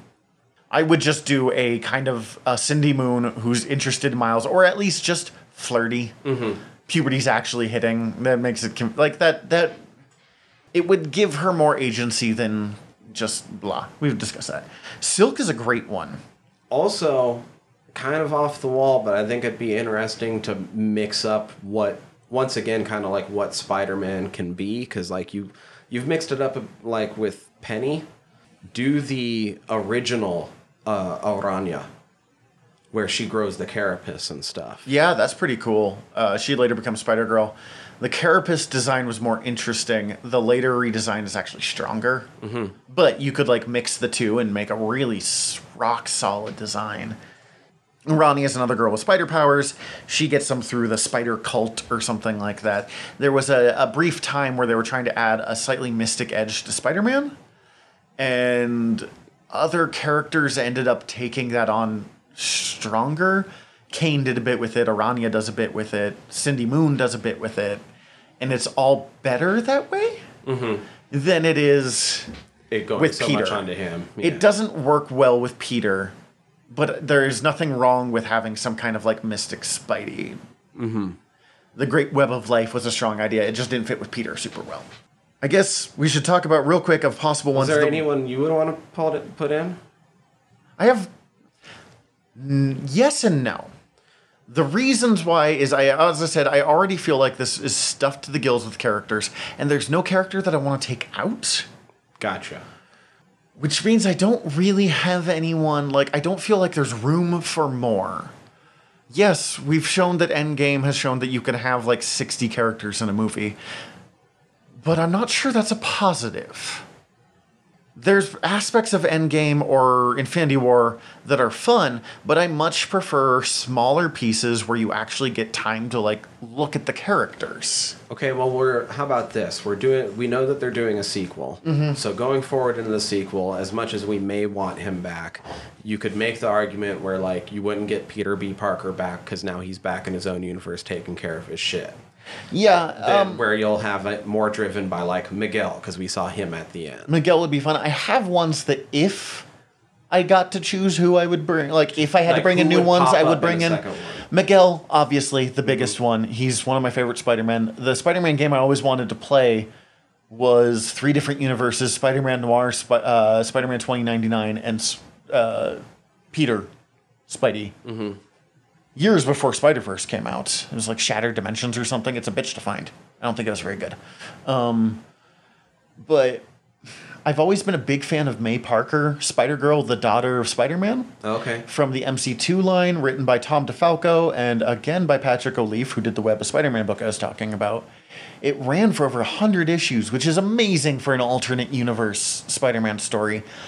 Almost entirely written by Tom DeFalco, with almost all the art done by either Patrick Olliffe or Ron Frenz. Hmm. That's an incredible run on any level of the character. Mm-hmm.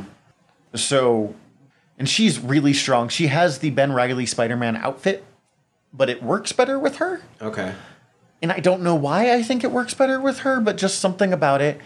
She is raised by Peter Parker. She's like, that'd be fun for Peter B. Parker and for Miles to meet because he's kind of like surrogate son.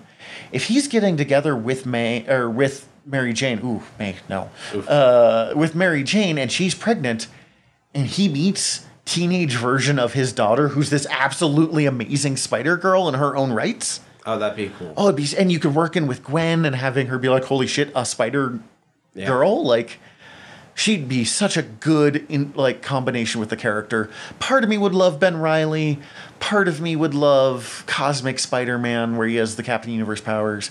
Part of me would love like angry old man Spider-Man that was wearing the coat that you meet very briefly, uh, and his costume pops up in a couple of places, but they're not. Spider-Man 2099 and Spider-Girl would be the two that I want. After we've said his name like 50 times, I finally remembered what I was going to bring up a lot earlier. Yeah. And I find the Spider-Man Spider-Man Unlimited costume to be the better version of the Spider-Man 2099 costume.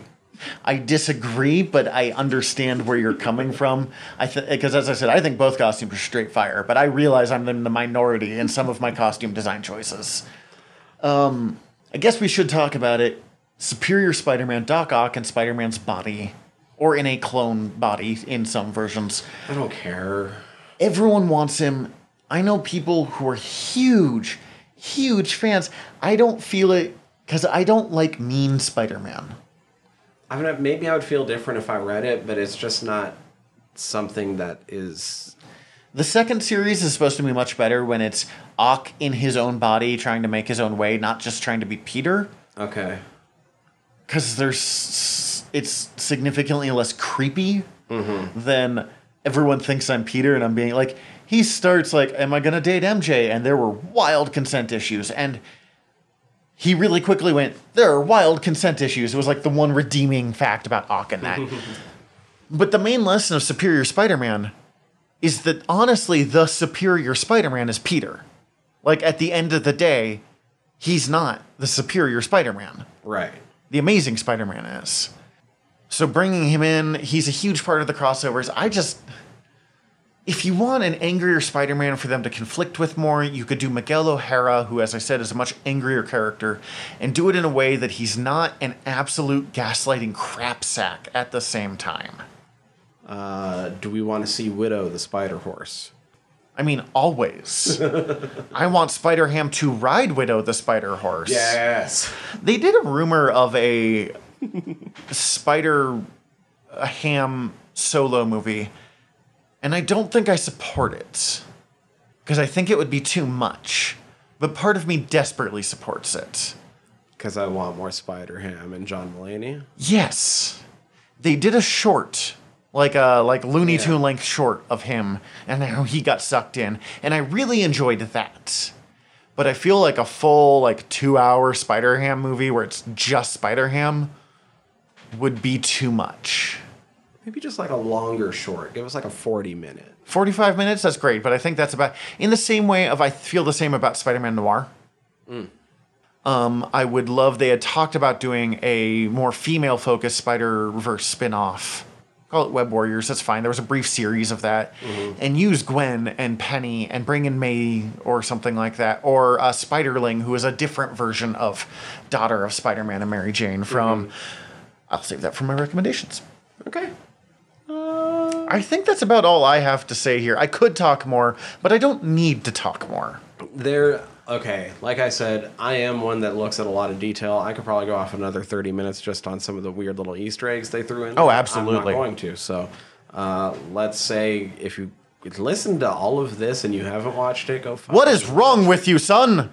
Child, daughter, But I'm gonna assume if you listen to this, you've Person. watched it already. So hopefully, like, maybe you agree with us, maybe you don't.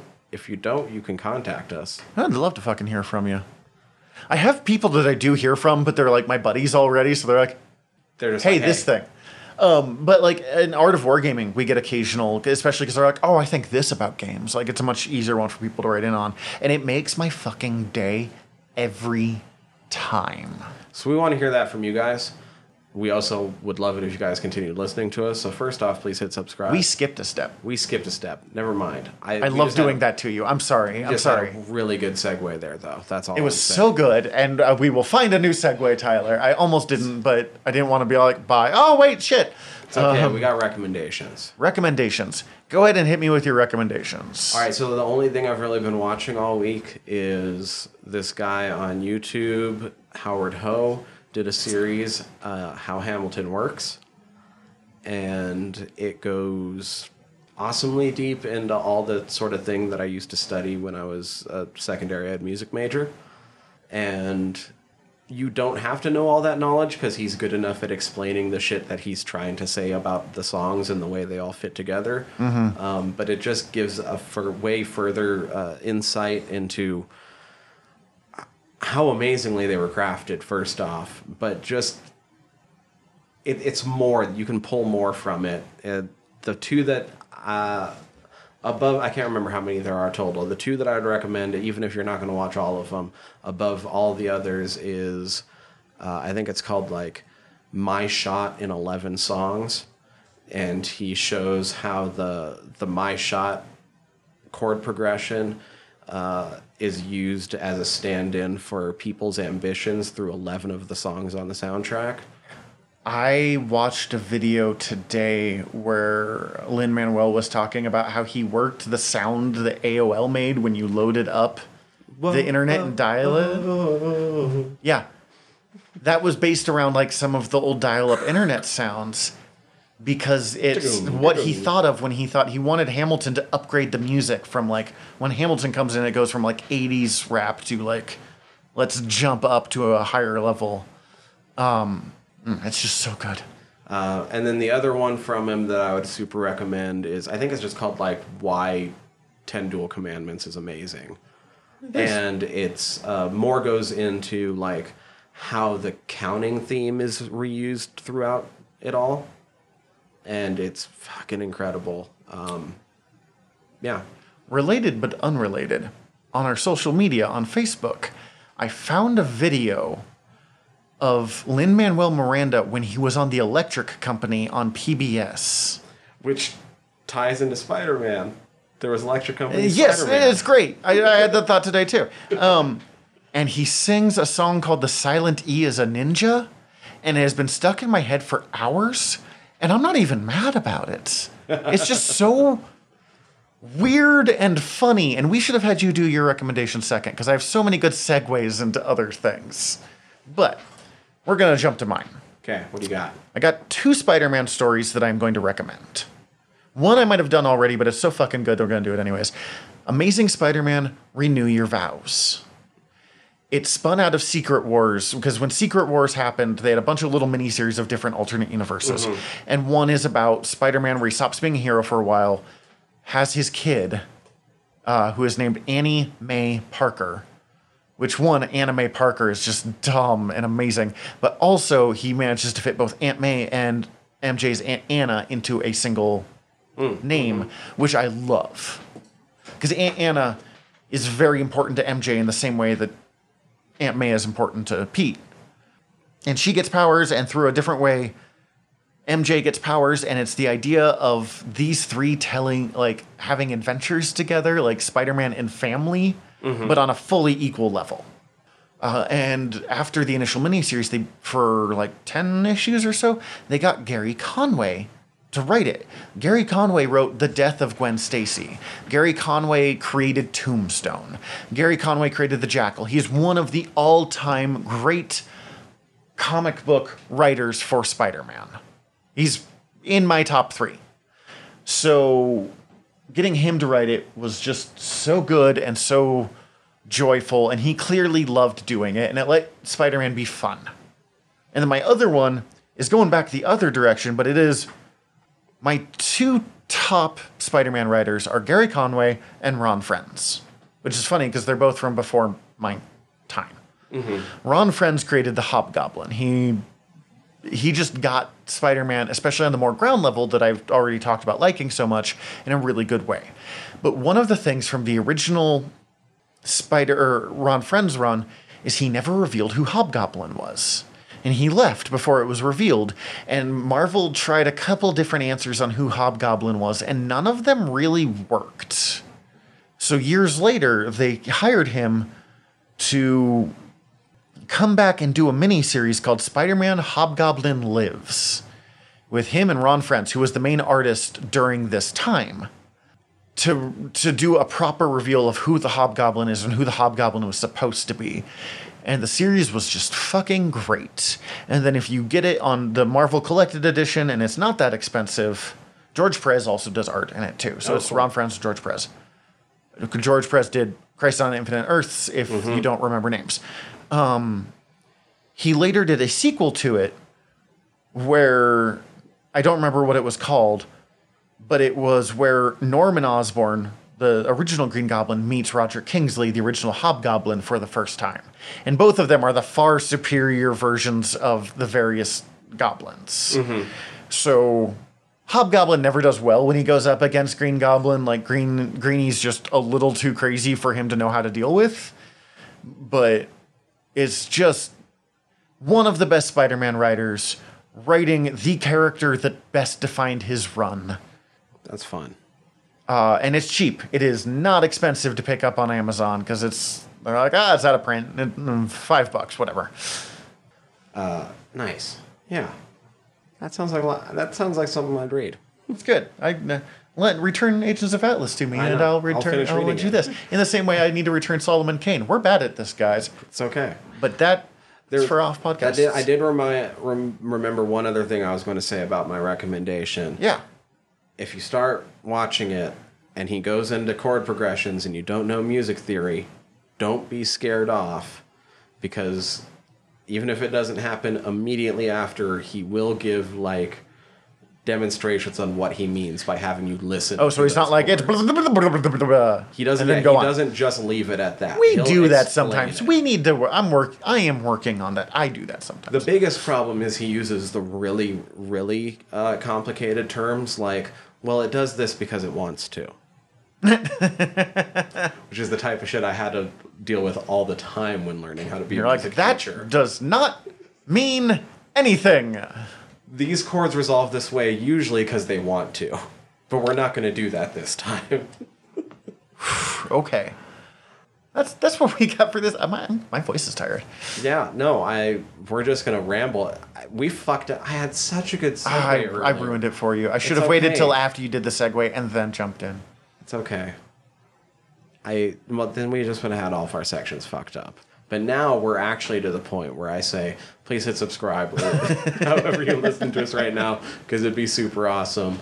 Um, you can continue getting episodes that way. If there's any way for you to rate and review us, however you're listening to us right now, that would also be super cool. Helps us get into the algorithm.